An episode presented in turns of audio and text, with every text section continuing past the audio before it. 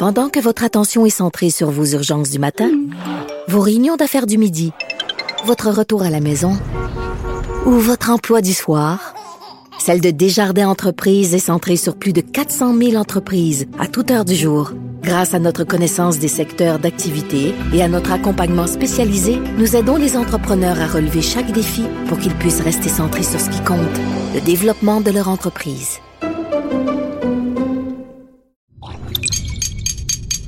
Cube Radio.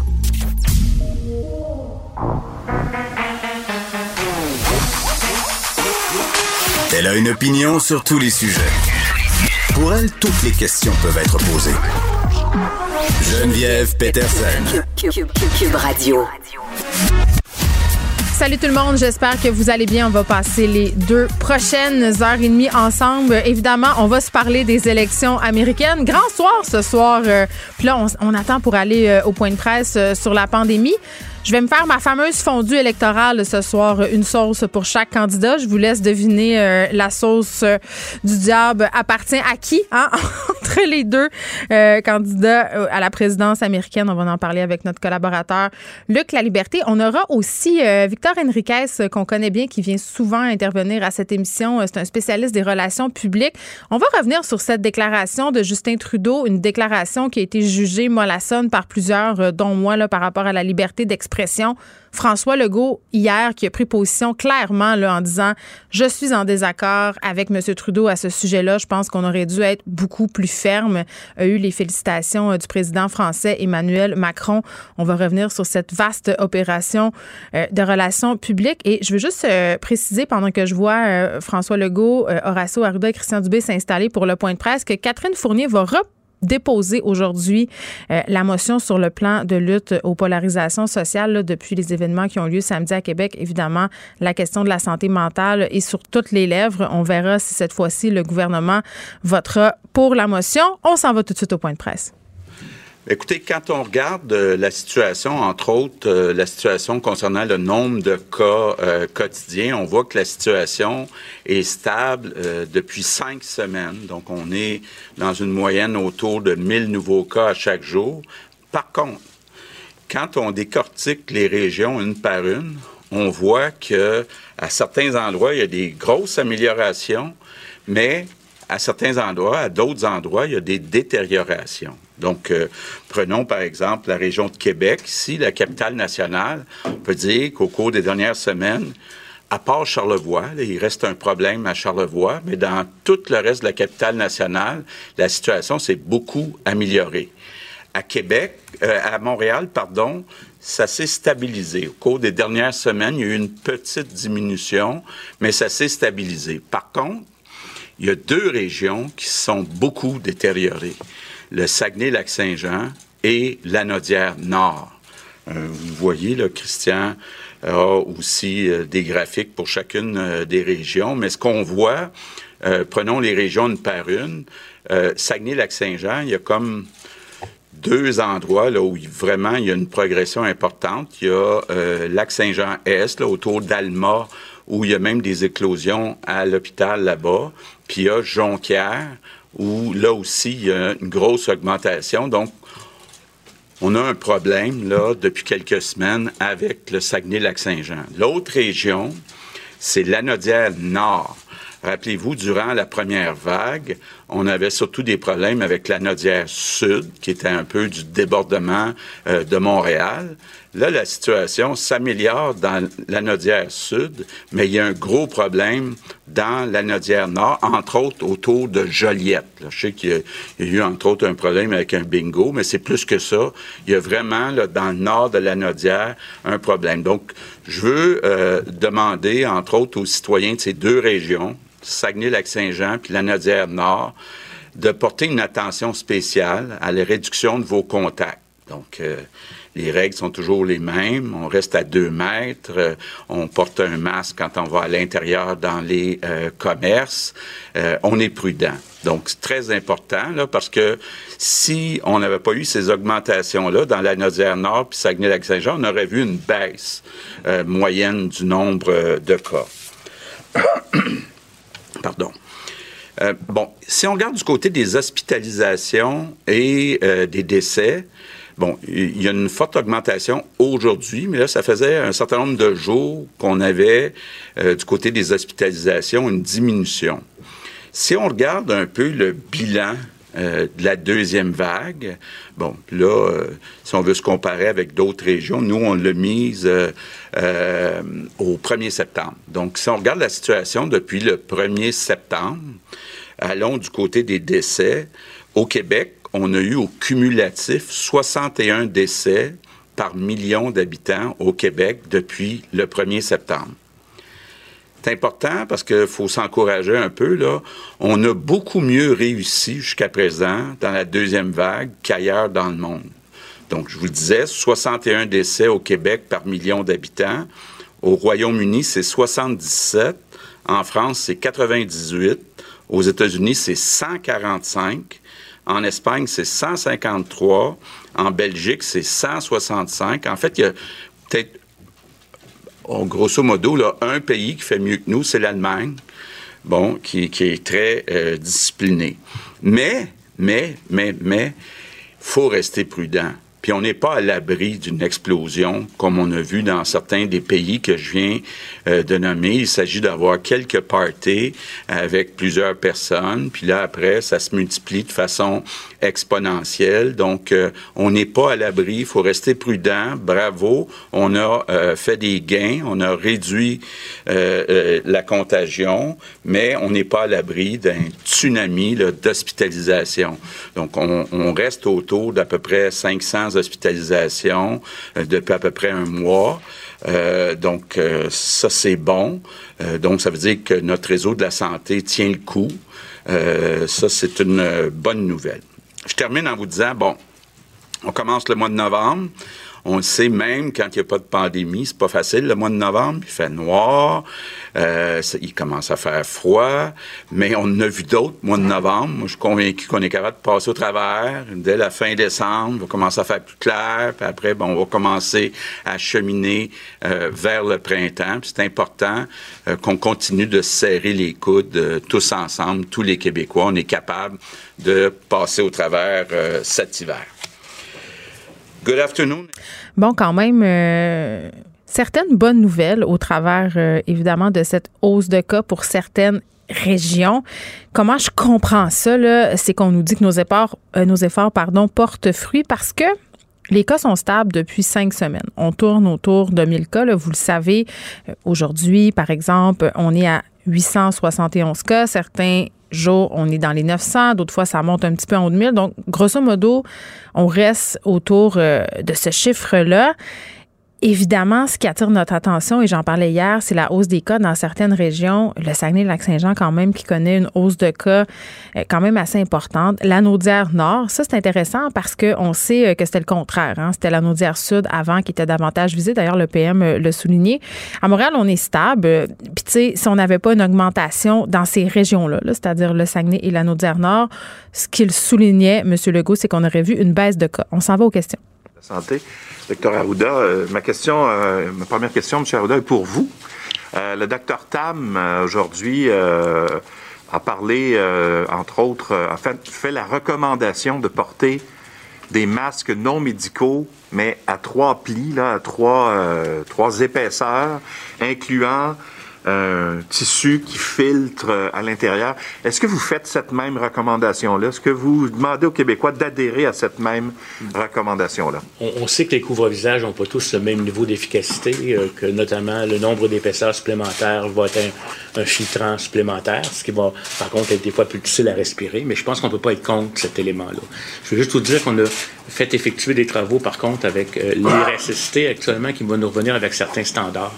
Euh, de couvre-visage qui pourrait des fois atteindre quasiment le, masque euh, médical. Mais on est en train de travailler ça avec les RSST, notamment aussi pour fournir aux entreprises euh, certains standards, ceux qui en fabriquent, pour permettre de le faire. Mais je, pense que les recommandations de Dr Tam ne peuvent pas nuire, particulièrement si vous êtes confortable avec le masque. par contre, avoir un masque qui, qui trop difficile à filtrer puis qu'on le porte pas, c'est pas nécessairement mieux non plus. Mais je pense qu'on peut euh, jouer de l'avant avec la même recommandation et on va vous revenir avec des recommandations soit pour la maison, soit pour euh, les, les, entreprises. Ma deuxième question, c'est pour vous, M. Legault. Elle va être bien simple. Deux mots. Biden ou Trump? Oh, j'ai pas l'intention de, de, me mêler de ça. Je voudrais pas euh, si on était en élection ici, que les autres États ou pays se mêlent de nos élections. Donc, ce sera aux Mais je pense pas que votre réponse aura une grosse influence. Là. Oui, pas vous. Euh, je sais pas. je suis d'accord avec vous. Je suis très humble face à ça, mais je n'ai pas l'intention de, de, de, me commettre ni sur les États-Unis, ni sur le reste du Canada. Alain Laforêt, TVA Nouvelle. Euh, je vais vous la poser autrement. Quelle est votre plus grande préoccupation à la suite de l'élection américaine pour les prochains jours sur l'impact que ça pourrait avoir sur l'économie québécoise? Bien, notre grand dossier, puis j'en ai discuté avec euh, les premiers ministres des autres provinces, puis avec Justin Trudeau, c'est tout ce qu'on appelle euh, Buy America puis Buy American Act. On se retrouve dans une situation où actuellement, sur plusieurs contrats, incluant par exemple le transport en commun, on sait qu'on a Bombardier, puis peut-être éventuellement Alstom Bombardier, qui aura son siège social nord-américain ici au Québec. Euh, ben, on voit que sur ces appels d'offres, il y a une exigence de contenu américain de 70% 70% Bon, nous, avec l'accord euh, qu'on est en train de ratifier euh, ou que l'Europe est en train de ratifier avec nous, on a un maximum de 25% de contenu canadien qu'on a le droit d'exiger. Donc, il y a comme une injustice. Finalement, l'idéal, ce serait que euh, le Canada soit inclus dans le calcul du 70% de contenu américain. donc, pour moi, là, c'est très important euh, de, de, voir avec le nouveau président. Et puis, je compte, on va continuer à beaucoup utiliser les liens qu'on a avec euh, gouverneur, ben, on va voir les gouverneurs, là, mais disons avec le Massachusetts, euh, New York, Californie, avec qui on a des bons liens pour euh, euh se battre contre ce, ce protectionnisme exagéré. Euh, vous avez eu un appel du président Macron ce matin, donc ça vient euh, renforcer la distance que vous avez avec euh, le premier ministre Trudeau sur la, question, entre autres, des, des caricatures. Oui, bien écoutez, Emmanuel Macron m'a effectivement appelé ce matin pour me remercier. entre autres, de, de, la position claire qu'on a prise sur euh, la défense de la liberté d'expression, euh, sans aucune hésitation, sans aucun faux fuyant. Euh, c'est inacceptable ce qui est arrivé. On a décapité un professeur en France parce qu'il a montré des caricatures de Mahomet ou qui venaient de Charlie Hebdo. Donc, c'est inacceptable. c'est certain qu'il y a certains dirigeants politiques qui euh, craignent le terrorisme et qui, euh, devant le chantage de certains groupes religieux radicaux, euh, sont prêts à faire des accommodements qui sont pas raisonnables. Donc, euh, euh, moi, j'ai dit clairement à Emmanuel Macron qu'on va être là pour euh, le supporter, puis qu'on est au même endroit que lui.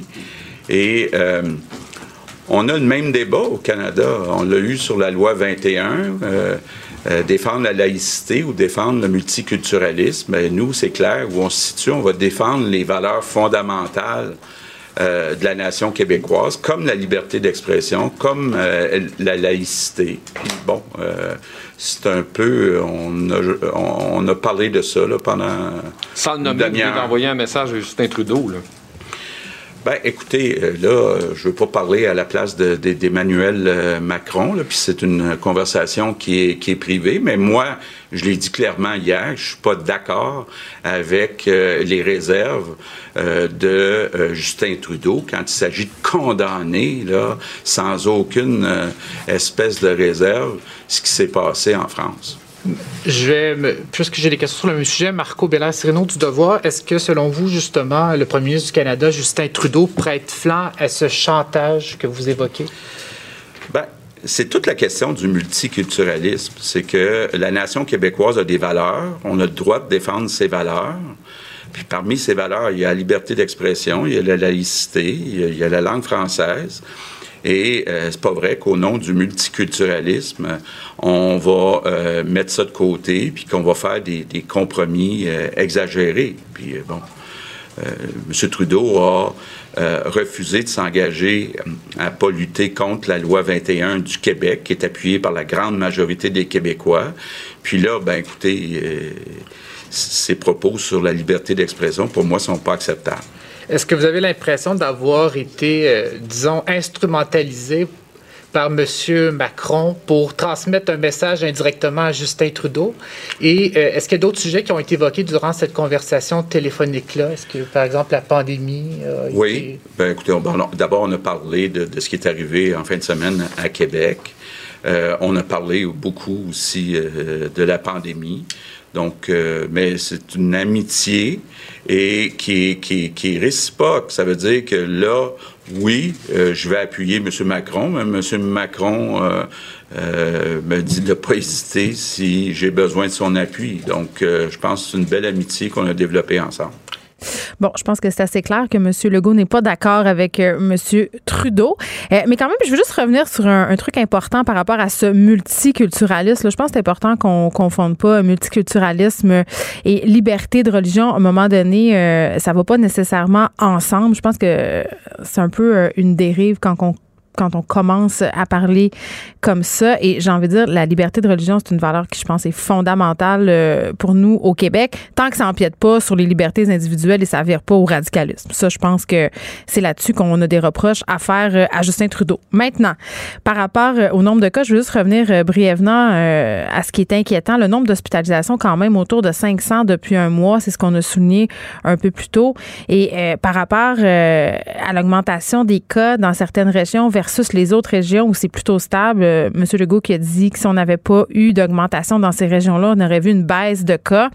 Et là, c'est un peu tentant de se dire, est-ce qu'on pourrait s'attendre à une certaine réouverture dans certaines régions de certains secteurs de l'économie? J'ai envie de dire non.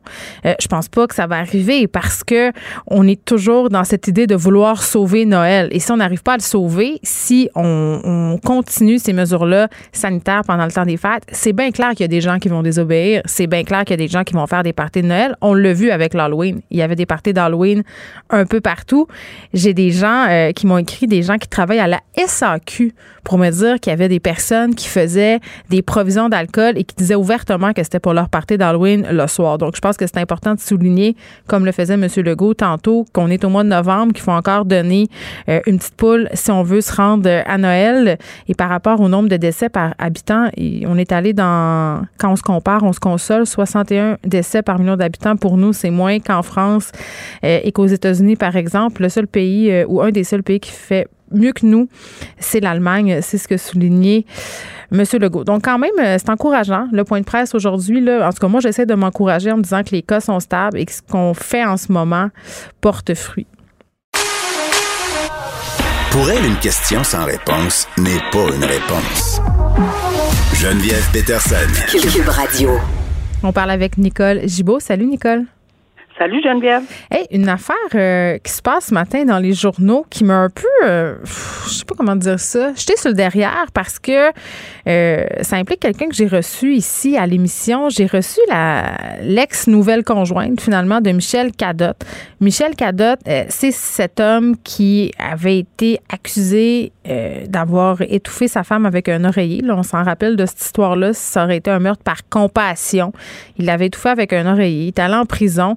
Et il s'était fait une nouvelle conjointe, Isabelle Petit, qui militait beaucoup pour qu'il soit remis en liberté, M. Cadotte. D'ailleurs, sa première demande de remise en liberté avait été refusée. C'est pour ça qu'on l'avait reçue ici, Isabelle Petit. Mais aujourd'hui, elle porte plainte contre Michel Cadotte euh, pour harcèlement criminel, Nicole. Euh, c'est quelque chose. Euh, moi aussi, ça m'a, été un peu stupéfaite. Puis quand j'ai vu que c'était la nouvelle conjointe, j'ai fait la vérification moi aussi. Mais j'ai dit, c'était, c'était, est-ce que c'était la même personne à l'époque oui. Euh, qui avait fait? Et oui, tout à fait. Alors oui, pour rappeler rapidement là ceux qui, ceux et celles qui auraient peut-être pas entendu parler ou peut-être oublié un peu le nom, Michel Cadotte est cette personne-là qui a été condamnée euh, par un jury mm-hmm. à un homicide involontaire. Il était accusé de meurtre deuxième degré, mais le jury a décidé que c'était un meurtre, euh, meurtre, un homicide involontaire.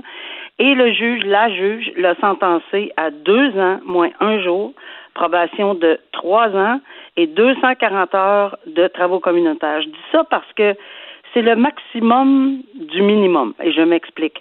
Deux ans moins un jour, c'est de la prison euh, provinciale. C'est le maximum. Deux moins un. Si on va à deux, c'est fédéral, c'est au pénitencier. Probation trois ans, c'est le maximum qu'on peut donner, une probation de trois ans. Et 240 heures de travaux communautaires, c'est également le maximum. Alors, la juge a voulu quand même envoyer un message parce que oui, ce terme meurtre par compassion, on n'a jamais été capable de l'enlever euh, dans les médias. Tout le monde en parle. Oui, les gens avaient de la compassion. Oui, on prétendait que le, on a prétendu que le monsieur, mais c'est pas, ça n'existe pas un meurtre par compassion. C'est un homicide involontaire. On peut lui attribuer des qualificatifs par la suite, mais il n'y a pas de il y a rien dans le code criminel par le meurtre par compassion. Mais Là, aujourd'hui, cette dame-là qui l'avait appuyé bec et ombre, et, je le sais qu'elle l'a fait, et je, je suis très, très surprise, mais par contre, lorsqu'on lit euh, dans le détail, on comprend pourquoi cette dame-là, je pense qu'on ne peut pas douter qu'elle avait à cœur euh, le bien-être de, de M. Cada. Non, parce qu'elle avait vécu, elle aussi. C'est ce qu'elle était venue me raconter. Elle avait elle-même accompagné son ex-conjoint dans cette maladie, euh, je pense, euh, euh l'Alzheimer, justement. Exact. Alors, elle avait quelque chose en commun, mm-hmm. puis bon, c'est parfait. Puis en fait, on y voyait même un support, euh, un grand support, puis dans la bonne voie pour M. Cadotte. Là, on apprend qu'il aurait brisé des conditions euh, à, sa probation parce que. Elle s'était portée garante de lui par ailleurs, puis ça n'avait pas passé. On lui avait imposé euh, cette maison de transition, justement. Oui. Alors, mais elle l'a dénoncé parce qu'il aurait brisé des conditions en consommant de l'alcool hmm. et des drogues. Et elle, son devoir, peu importe là, ce qui l'animait, puis probablement que c'était pour le bien de monsieur également, puis pour toutes sortes d'autres raisons, le bien de la société. En tout cas, on y prêtera pas des intentions qu'on ne connaît pas, mais elle l'a dénoncé, puis c'est mhm. bien correct parce que ce monsieur-là devait suivre des conditions. C'est pas n'importe quoi là d'être trouvé coupable d'homicide involontaire, d'avoir une sentence. C'est décidé par la cour, puis bon, c'est comme ça. Oui, puis c'est un Alors, dossier. Là, il a Pardon? Vas-y, je m'excuse. Non, mais c'est parce que elle a décidé de le dénoncer, mais ça fait pas son affaire apparemment parce que ce que l'on comprend, hmm. euh, il il la harcèle, ce qu'elle dit, évidemment, il n'y a rien de prouvé, là. Elle prétend qu'il la harcèle, euh, téléphone, texto, message, message, message, message. Évidemment, il n'est pas heureux qu'elle l'ait dénoncé, puisqu'on aurait révoqué sa libération conditionnelle, ou enfin, on aurait tiré quelques fils, là, puis que ça fait pas du tout son affaire, là, parce qu'il a dû retourner euh, euh, faire sa sentence, ou enfin faire face à la musique. Alors voilà, c'est désolant, mais c'est ça.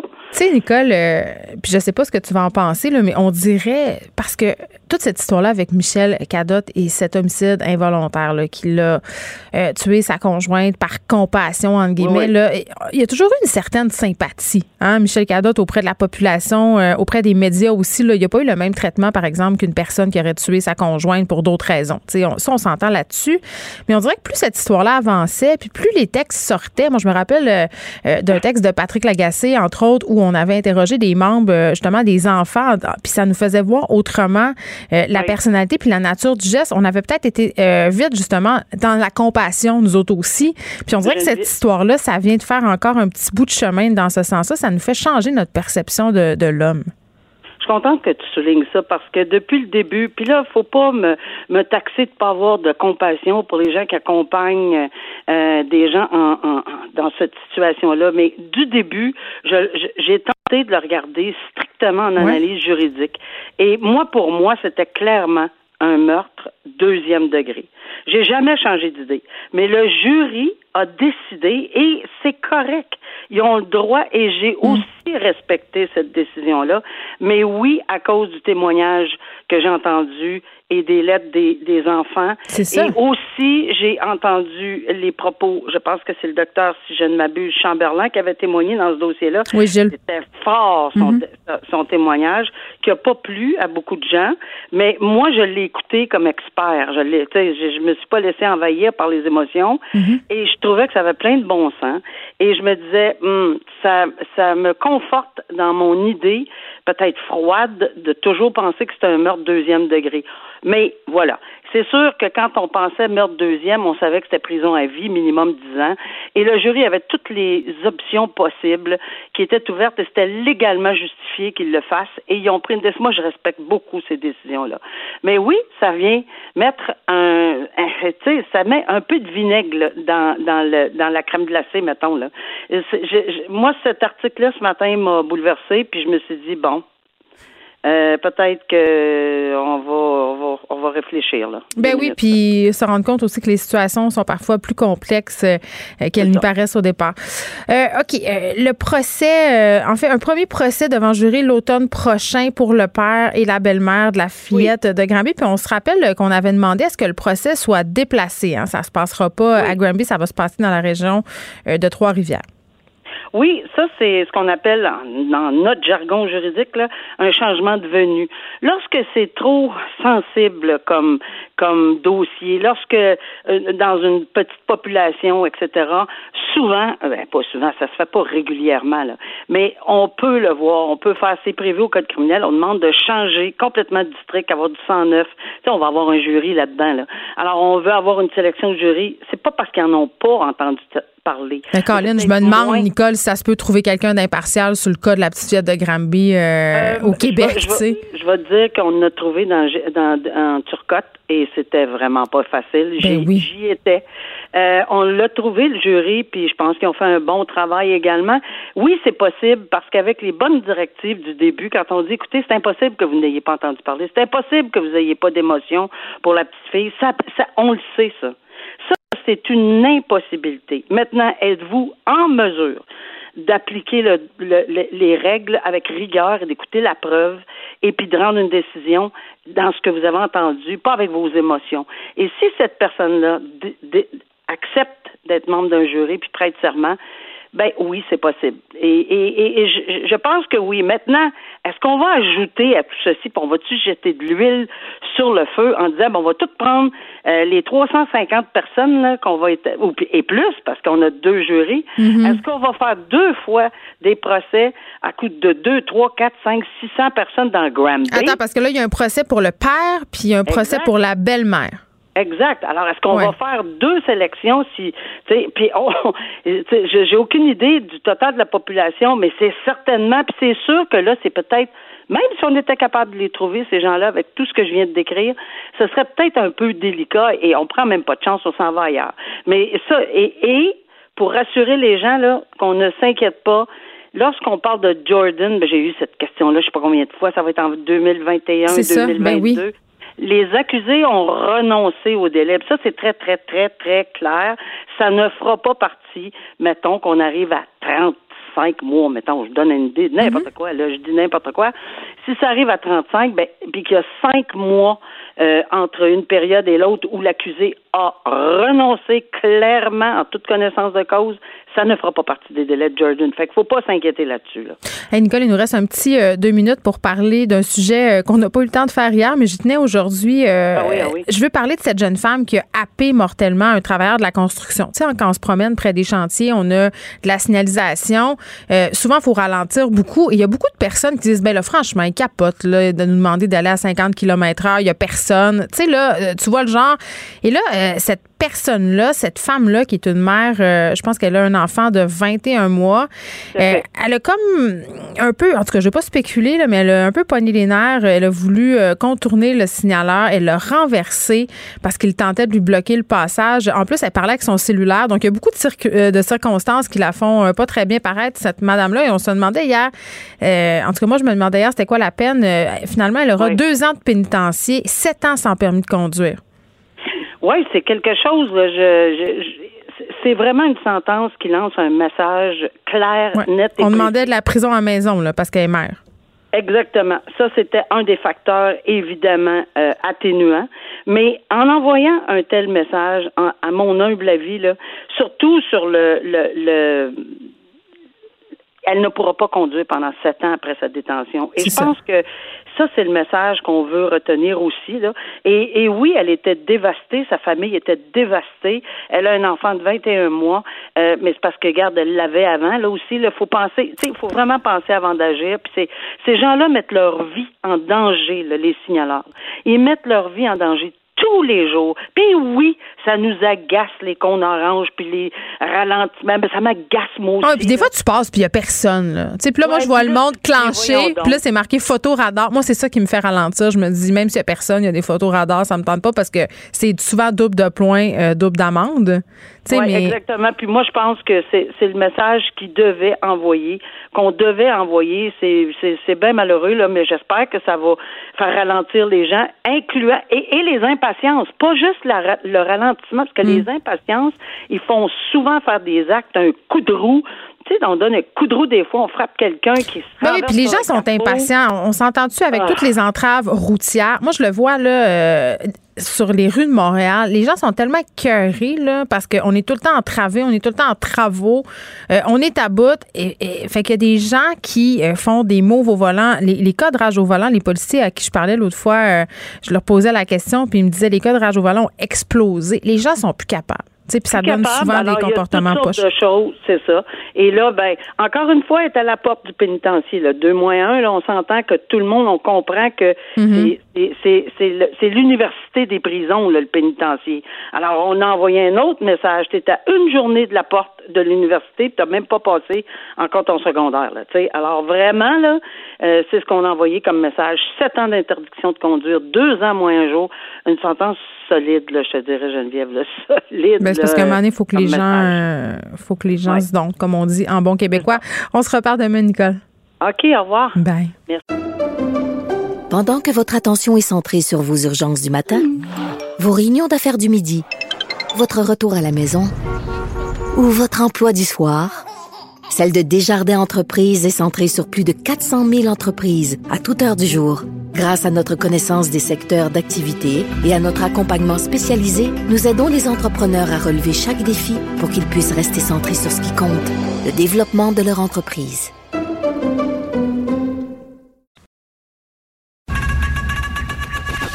Geneviève Peterson. Une animatrice pas comme les autres. Cube Radio. Bon, évidemment, on va suivre les élections américaines. Euh, ce soir, on aura d'ailleurs une programmation spéciale pour vous en soirée. Euh, qu'est-ce qu'on devrait surveiller? Parce qu'il y a beaucoup de choses. On le sait, les élections américaines, c'est très, très complexe. Le système de votation est complexe. La façon dont on compile les votes, euh, c'est complexe. On va faire le tour de tout ça avec le spécialiste de la politique américaine, Luc La Liberté. Salut, Luc. Oui, bonjour, Geneviève. Bon, c'est ta soirée, là. Tu dois plus de pouvoir. L'aboutissement d'un travail acharné de quatre années. Je pense qu'on t'a jamais autant vu dans les médias. Pour vrai, là, t'es toujours ah, là. C'est effectivement là sur, toutes nos plateformes. Puis ça a été quatre années. Ça, fait quand même une quinzaine d'années que je fais ça. Euh, puis ça fait encore plus longtemps que je m'intéresse à ça, que j'étudie ou que j'enseigne la, politique américaine. Euh, je, me rappelle pas de quatre années aussi chargées, puis dans tous les sens que peut prendre le terme, hmm. quatre années aussi aussi folles que ça. Bon, qu'est-ce qu'on devra surveiller majoritairement ce soir? Je sais qu'il y a beaucoup de choses, là, mais mettons pour les gens qui ne sont pas des spécialistes de la politique américaine, sur quoi on devrait s'attarder? Attendez, s'il y a un État où on devrait se, concentrer sur les 50, ce sera drôlement intéressant de se concentrer sur la Pennsylvanie ce soir. Donc, la Pennsylvanie, elle va euh, fermer ses bureaux de scrutin assez tôt pendant la mhm. soirée.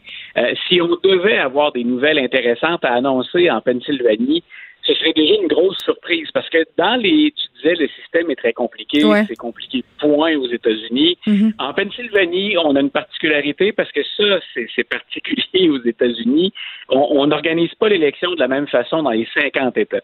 Et en Pennsylvanie, parmi les, les règles qu'on va appliquer, c'est qu'on va compter d'abord les votes de gens qui se sont déplacés aujourd'hui, ceux qui sont en train de voter aujourd'hui. Donc, on va d'abord compter ces votes-là. Une fois qu'on aura terminé, et seulement à ce moment-là, on va commencer à compter les votes de ceux qui ont voté par anticipation, qui ont voté par la poste. Donc, euh, si jamais déjà en début de soirée, on se rendait compte que ça va du côté de, M.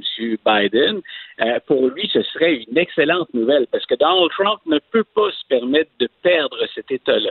Hein, c'est pas le vote populaire, c'est le résultat dans chacun des États qui compte aux États-Unis. Et pour M. Trump, pour répéter l'exploit de 2016, parce que c'est un exploit qu'il a réussi, il doit absolument gagner la Pennsylvanie.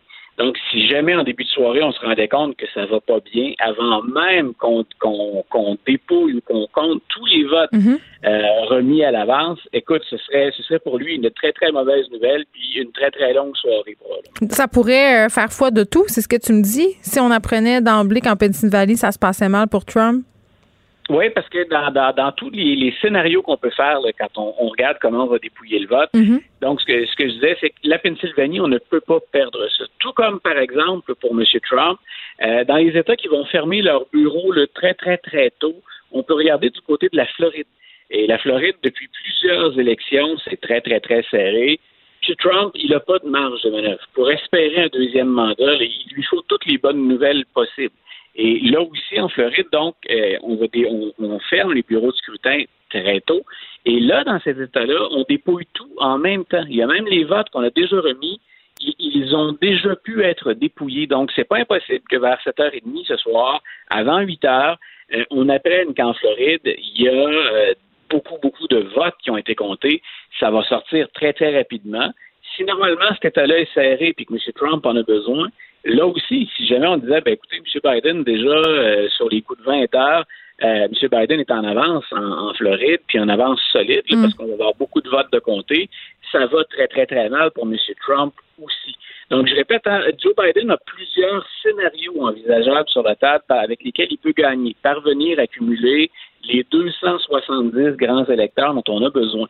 Chez Trump, lui, il n'y a pas beaucoup de scénarios. Les, des États comme la Floride et la Pennsylvanie, lui, ne peut pas se permettre d'échapper ça s'il veut parvenir à 260. Mais là, tu sens-tu qu'il est comme un petit peu en panique, Donald Trump, parce que ce matin, il nous a gratifié d'une succession de tweets. Je pense qu'il en a fait comme 100. Euh, c'est certain que M. Trump et son équipe, ils voient les chiffres et les sondages, là, mm. ils, se, ils, se, cumulent, ça se bouscule. Et euh, à part une maison de sondage, ils vont à peu près tous dans la même direction des sondages.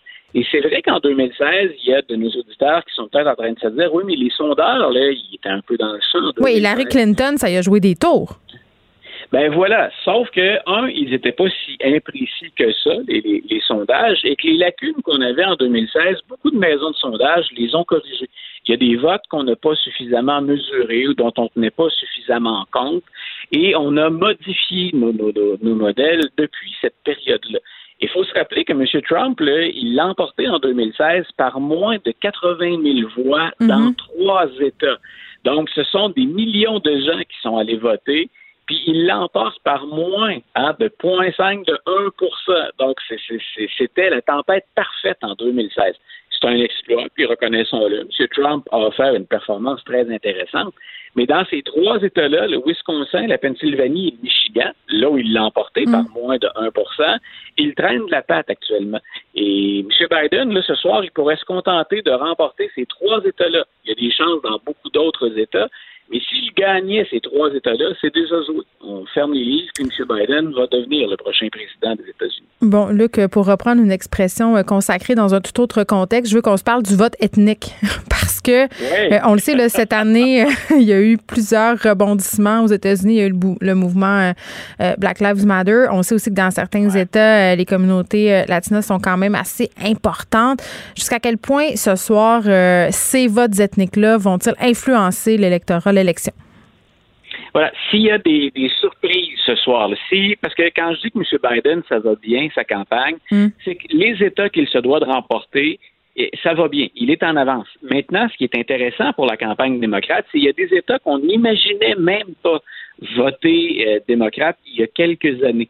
Donc, il y a des États ce soir, par exemple, comme le, Nevada, la Caroline du Nord, euh, la Géorgie.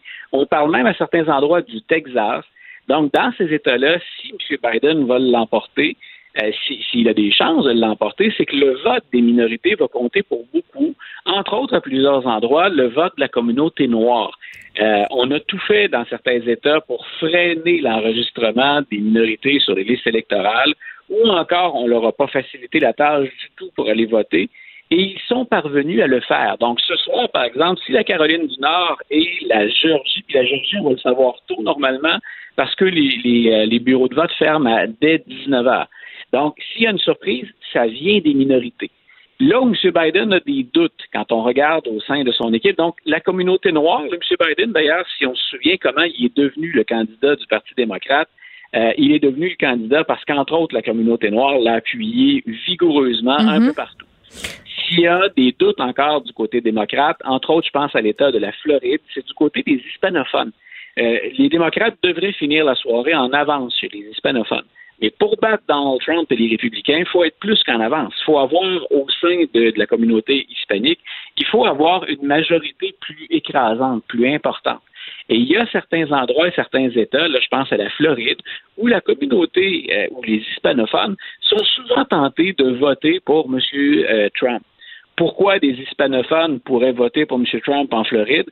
Parce qu'entre autres, il y en a qui proviennent de régions comme Cuba, où chaque fois qu'on utilise l'étiquette socialiste, ben pour eux, ça leur rappelle de très, très, très mauvais souvenirs. Ça leur donne de Oui, puis il l'a beaucoup utilisé. Puis c'est drôle, je parlais avec un journaliste euh, sur le Ah. terrain euh, la semaine dernière qui était en Floride, puis il y a vraiment un clivage entre la jeune génération et justement euh, les générations plus vieilles de la communauté hispanophone qui ont connu justement euh, le règne de Fidel Castro. Là, puis c'est, euh, ça a l'air d'être pas mal ça. Là, Luc, je veux qu'on brièvement, là, il nous reste pas beaucoup de temps, mais euh, Oui. par rapport aux résultats, là, parce qu'on sait le vote par la poste, on en a parlé souvent, ça risque d'être compliqué, ça risque aussi peut-être de donner une occasion à Donald Trump de contester les résultats. À quoi on peut s'attendre de ce côté-là? Voilà, attendons-nous de, de la part de M. Trump, attendons-nous à ce qu'il nous étourdisse parce qu'il est, à ce qu'il- Ben qu'il essaie de nous amener ailleurs. Euh, il le fait là, dans, dans les derniers jours, quand tu disais, il a, il a tweeté ou gazouillé beaucoup ce matin. là. C'est, un flow ininterrompu depuis plusieurs journées. Il faudra se rappeler ce soir, quand on va écouter les résultats, ben, qu'il y a des lois puis qu'il y a de la réglementation aux États-Unis et que peu importe ce qu'il va dire, il faut que tous les votes remis là, dans les normes, à l'intérieur des règles, que tous ces votes-là vont être comptés. M. Trump, il laisse planer le doute en disant, écoutez, il faut qu'on le sache ce soir, il ne faut pas qu'il y ait d'incertitude. Euh, rappelons aux auditeurs que les votes ne sont jamais tous comptés le soir. Non, on ne saura pas de- ce de soir euh, officiellement. Là. Ça se peut qu'on le sache ce soir. Je disais tout à l'heure, par exemple, si la Floride arrivait et la Georgie très tôt en soirée en disant Ouais. on pense que Biden l'emporte, euh, ben là, on a peut-être des chances de savoir ça ce soir. Sinon, ça se peut qu'on ne le confirme que demain ou dans les prochains jours. Et là, le président Trump peut jouer en disant non, non, il y a un doute, là, il y a un doute parce que vous continuez à compter des, des, des votes après la journée. C'est toujours comme ça. À chaque cycle électoral, on n'annonce jamais officiellement les chiffres le soir même. On, on le dit d'ailleurs, hein, si les- la tendance se maintient, c'est la formule de Bernard de Rome il y a un temps, euh, où on dit on, on se projette un peu en avant, puis on vous dit que tel candidat ou candidate va l'emporter, mais on aura la totalité des votes que dans plusieurs jours. Et ce sera encore le cas cette année, peu importe ce que le président Trump va dire. Bon, évidemment, c'est une élection historique. Luc, on va te souhaiter une excellente soirée. C'est ton Super Bowl à toi et on va sans doute euh, se reparler très bientôt. Merci. Pendant que votre attention est centrée sur cette voix qui vous parle ici, ou encore là, tout près ici, très loin là-bas, Celle de Desjardins Entreprises est centrée sur plus de 400 000 entreprises partout autour de vous. Depuis plus de 120 ans, nos équipes dédiées accompagnent les entrepreneurs d'ici à chaque étape pour qu'ils puissent rester centrés sur ce qui compte, la croissance de leur entreprise.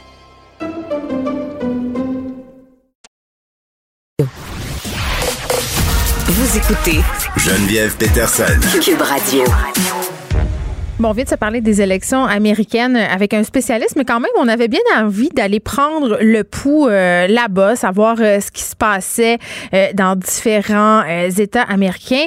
Euh, donc, on a demandé à des gens qui sont là-bas sur place de nous parler, des gens qui parlent français, bien évidemment. On va parler avec Kate Lakin-Schulz, qui est professeure de français à Boston, dans une université là-bas. Bonjour, madame. Bonjour. Bon, euh, j'ai envie de vous demander à, à prime abord, c'est quoi l'ambiance en ce moment? Parce que quand même, c'est une élection historique, là.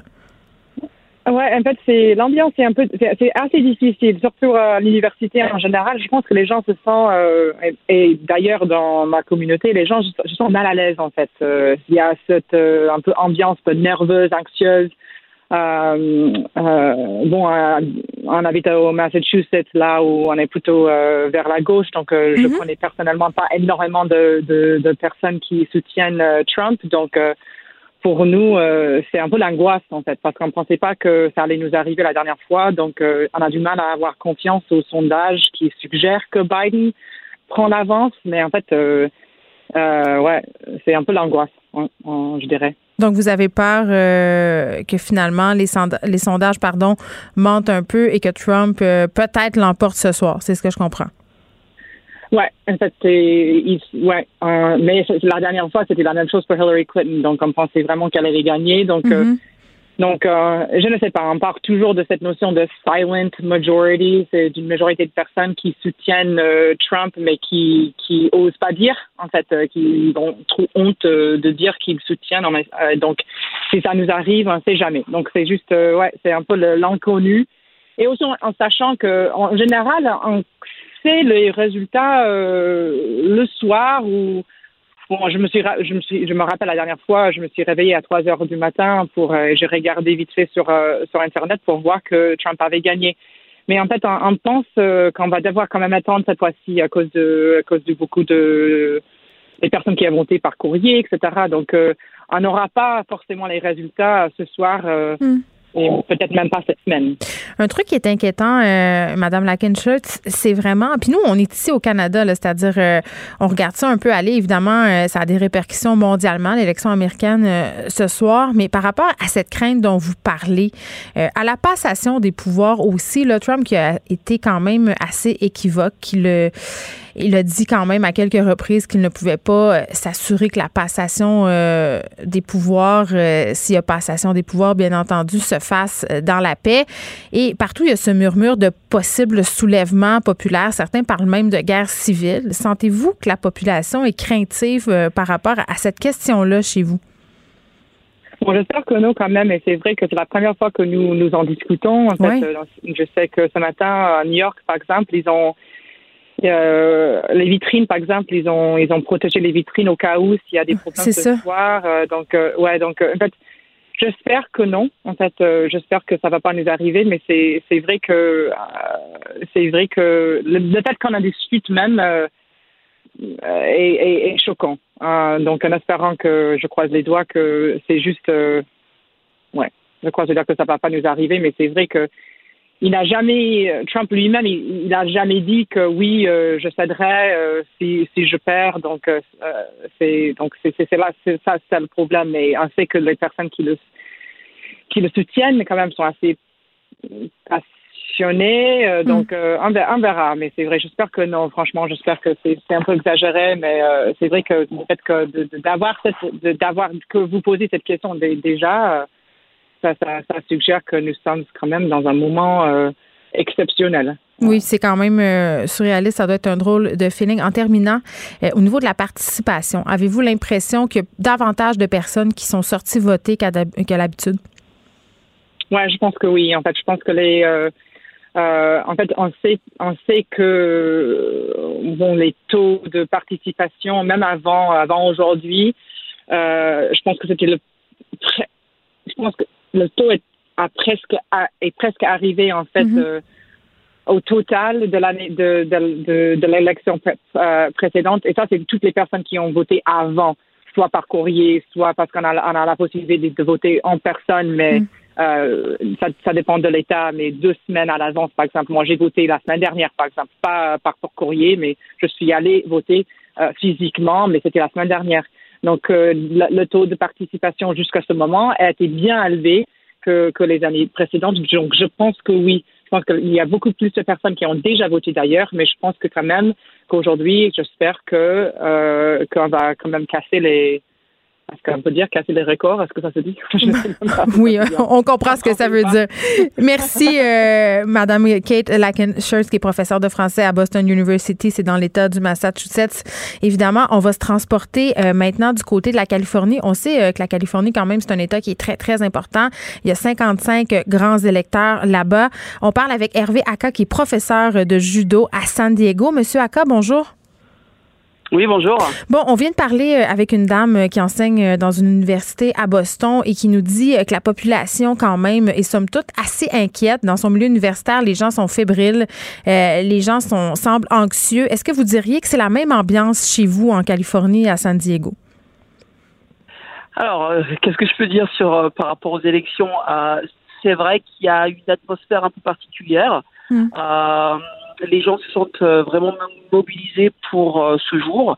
Euh, donc une certaine nervosité, impatient aussi de, connaître aussi les résultats de ce qui va se passer.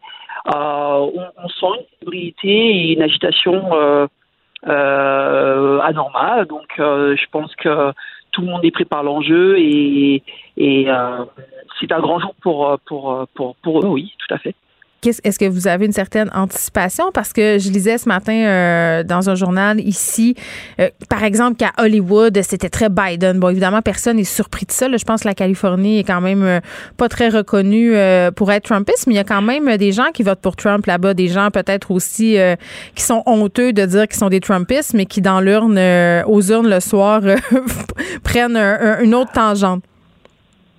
Tout à fait. Alors, c'est vrai que la Californie, alors San Diego, euh, vote plutôt, euh, voterait, voterait plutôt Biden, euh, d'après ce qu'on peut entendre et d'après mhm. les statistiques. Après, c'est vrai que les, les, gens restent très discrets sur sur sur le, sur ces discussions-là, sur sur réellement ce qu'ils vont voter.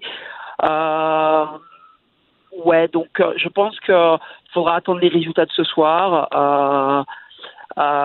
Euh, il y a beaucoup de choses qui se passent, euh, qui qui se disent pas en fait, hein, les choses qui se disent pas en public, pas pas trop de discussion non plus, mais une certaine nervosité effectivement. Euh, euh, par rapport à par rapport à, cette élection de ce soir. Oui. Puis on disait que dans l'État de New York, certains commerçants avaient barricadé les vitrines de leur commerce. Est-ce que c'est un phénomène que vous avez pu constater chez vous? Oui.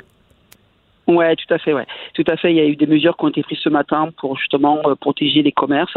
Donc euh, sur le centre-ville de San Diego, euh, effectivement, il y a, ils ont commencé à placarder les, les vitres pour, euh, oui, pour prévenir d'éventuelles manifestations ce soir à la suite des résultats.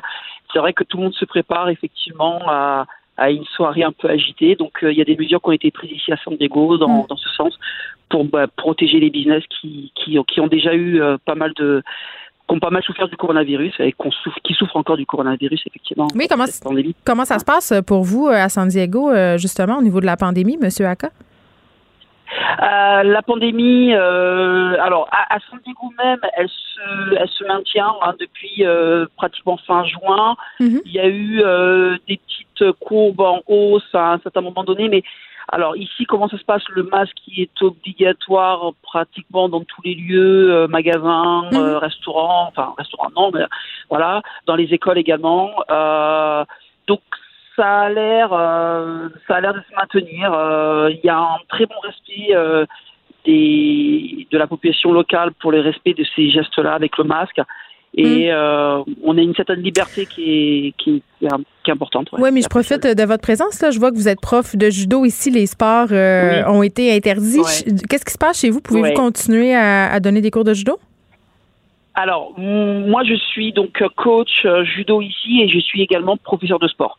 Donc, dans une école. Donc, mon activité judo, pour l'instant, je l'ai arrêtée, tout simplement, euh, parce que euh, bah, par rapport au coronavirus, et c'est vrai que c'est ça, ça a resté très compliqué de pouvoir proposer du judo sans contact physique. Mhm, effectivement. Donc, effectivement, je suis en stand-by. J'ai d'autres activités qui se mettent en parallèle, comme du yoga, de la fitness, tout ça.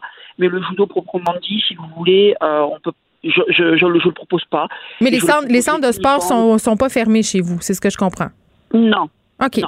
Bon, ben, et, Monsieur Aka, on va vous souhaiter malgré tout une belle soirée électorale. On va, on va vous souhaiter que ça se passe aussi en douceur. Merci de nous avoir parlé. Merci à vous. Hervé Aka, qui est professeur de judo à San Diego dans l'État de la Californie. Pendant que votre attention est centrée sur vos urgences du matin, vos réunions d'affaires du midi, votre retour à la maison ou votre emploi du soir, celle de Desjardins Entreprises est centrée sur plus de 400 000 entreprises à toute heure du jour. Grâce à notre connaissance des secteurs d'activité et à notre accompagnement spécialisé, nous aidons les entrepreneurs à relever chaque défi pour qu'ils puissent rester centrés sur ce qui compte, le développement de leur entreprise.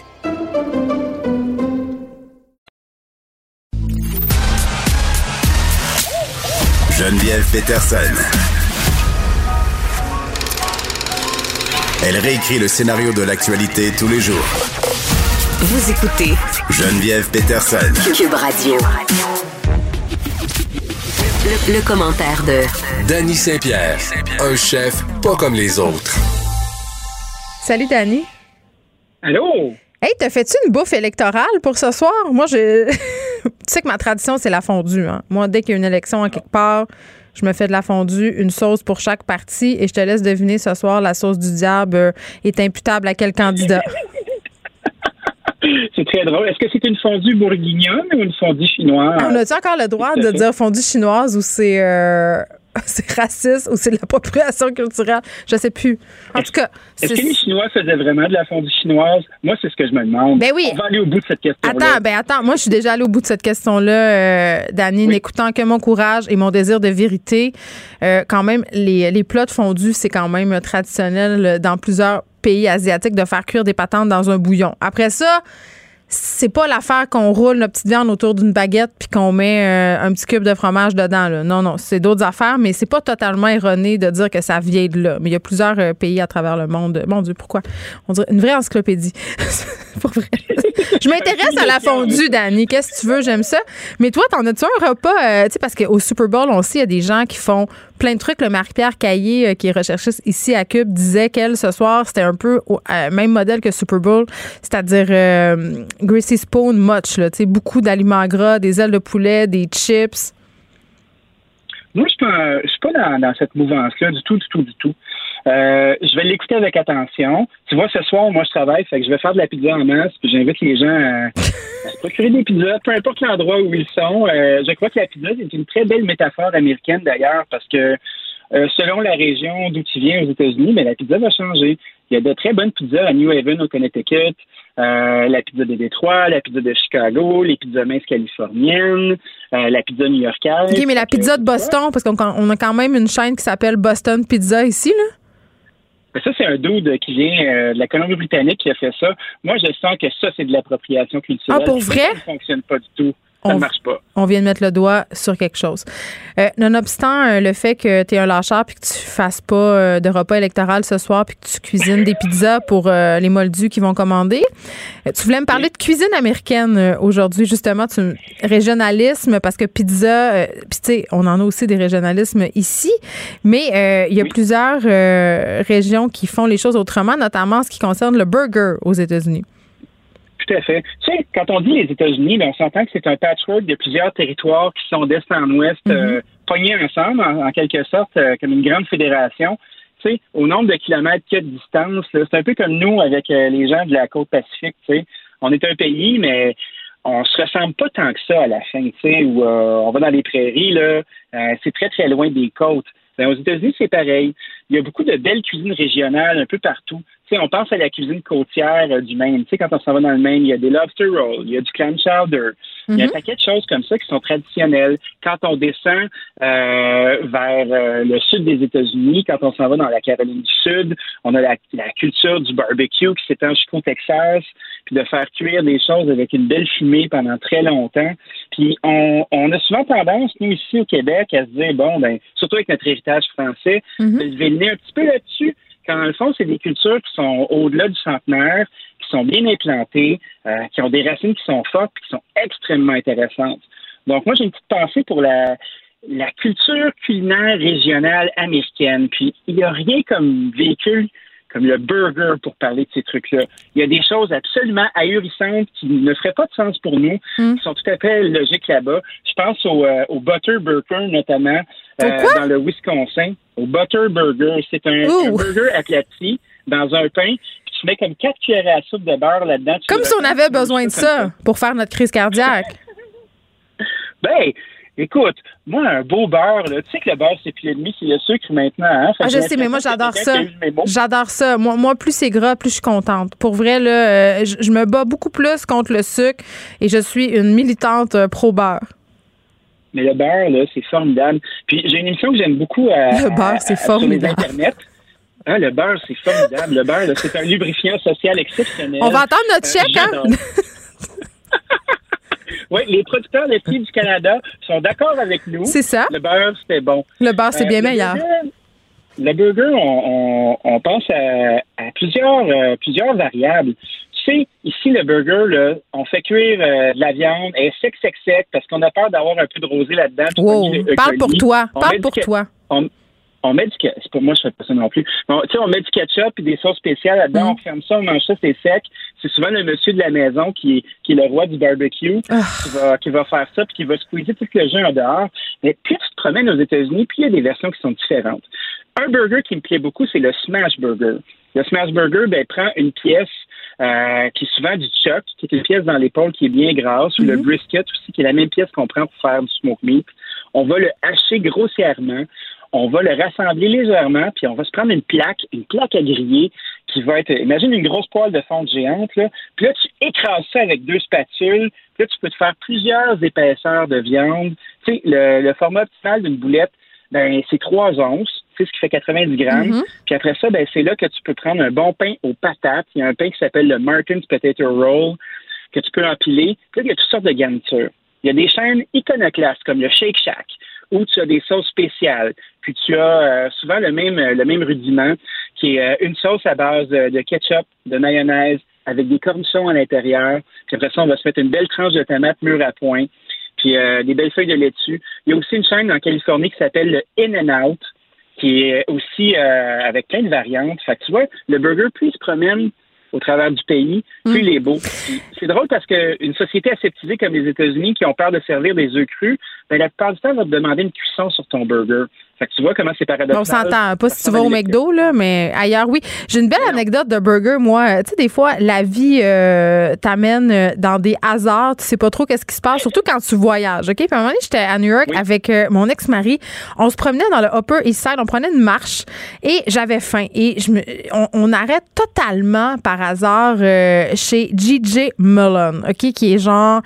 Mais moi, je ne savais pas, là. Mais c'était une institution et c'est encore une institution. C'est ouvert euh, depuis je sais pas combien d'années. Je pense quelque chose comme 40, 50 ans.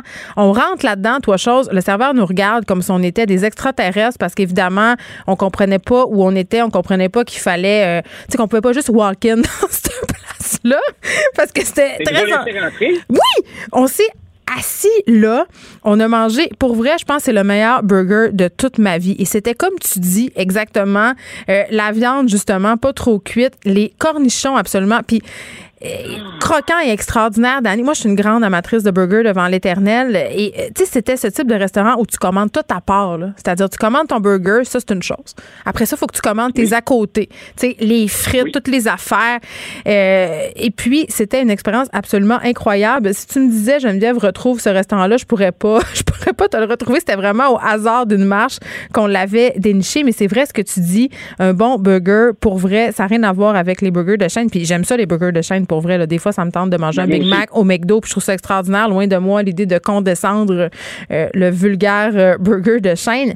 Mais euh, il y a des endroits où on fait des miracles. Cet été, j'étais dans Charlevoix. Puis moi, j'aime ça. J'ai une passion cantine. Je suis certaine que tu partages avec moi cette passion-là. Ah, je suis d'accord. On ferait toute une équipe de lutte de cantine. Non, mais pour dirais, vrai, les, me- les menus du jour, y a-t-il quelque chose de plus épique que ça? Aller manger un hamburger steak dans une place, goûter la sauce de ma tante Linda, se dire qu'elle a fait sa macédoine elle-même.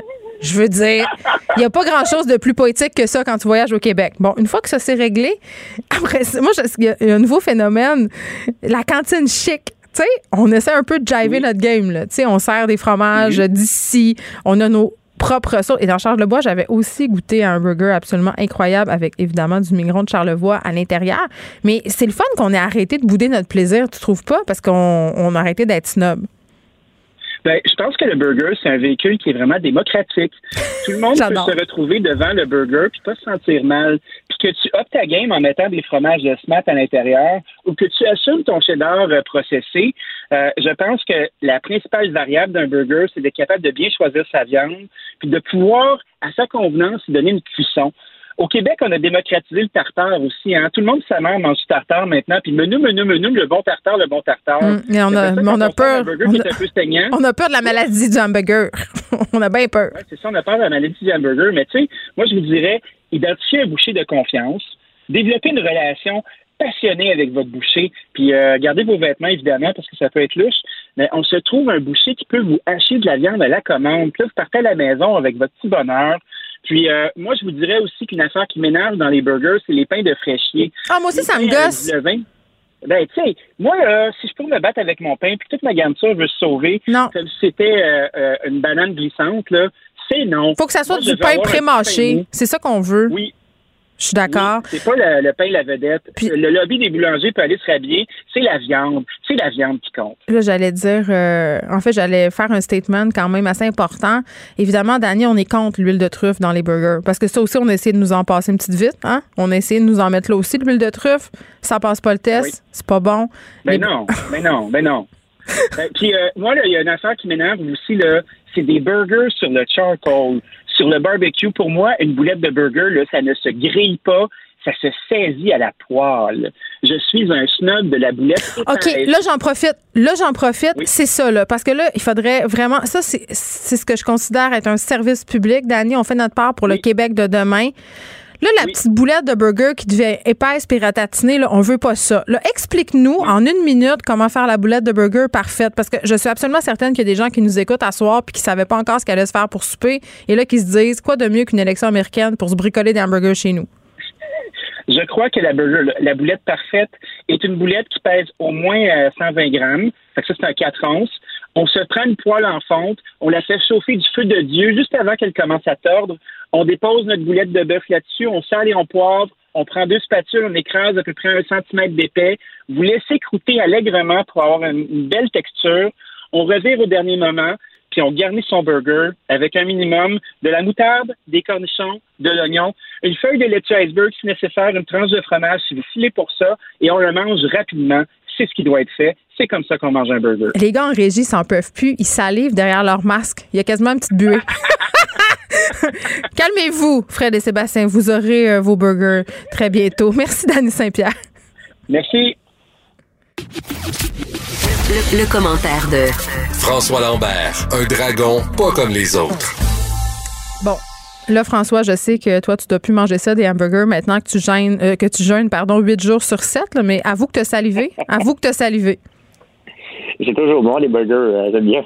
C'est la meilleure affaire, mais il y a du pain là-dedans. Ça, tu manges pas ça, toi, du pain. Je me souviens pas quand j'ai mangé du pain pour la dernière fois. Ah. mais, euh, je peux pas te le dire. Euh, je sais pas si ça fait six mois, un an. J'ai aucune idée. Je m'en souviens pas. Bon, un jour, on va manger un burger ensemble, François, quand la pandémie sera derrière nous et qu'on sera fait vacciner.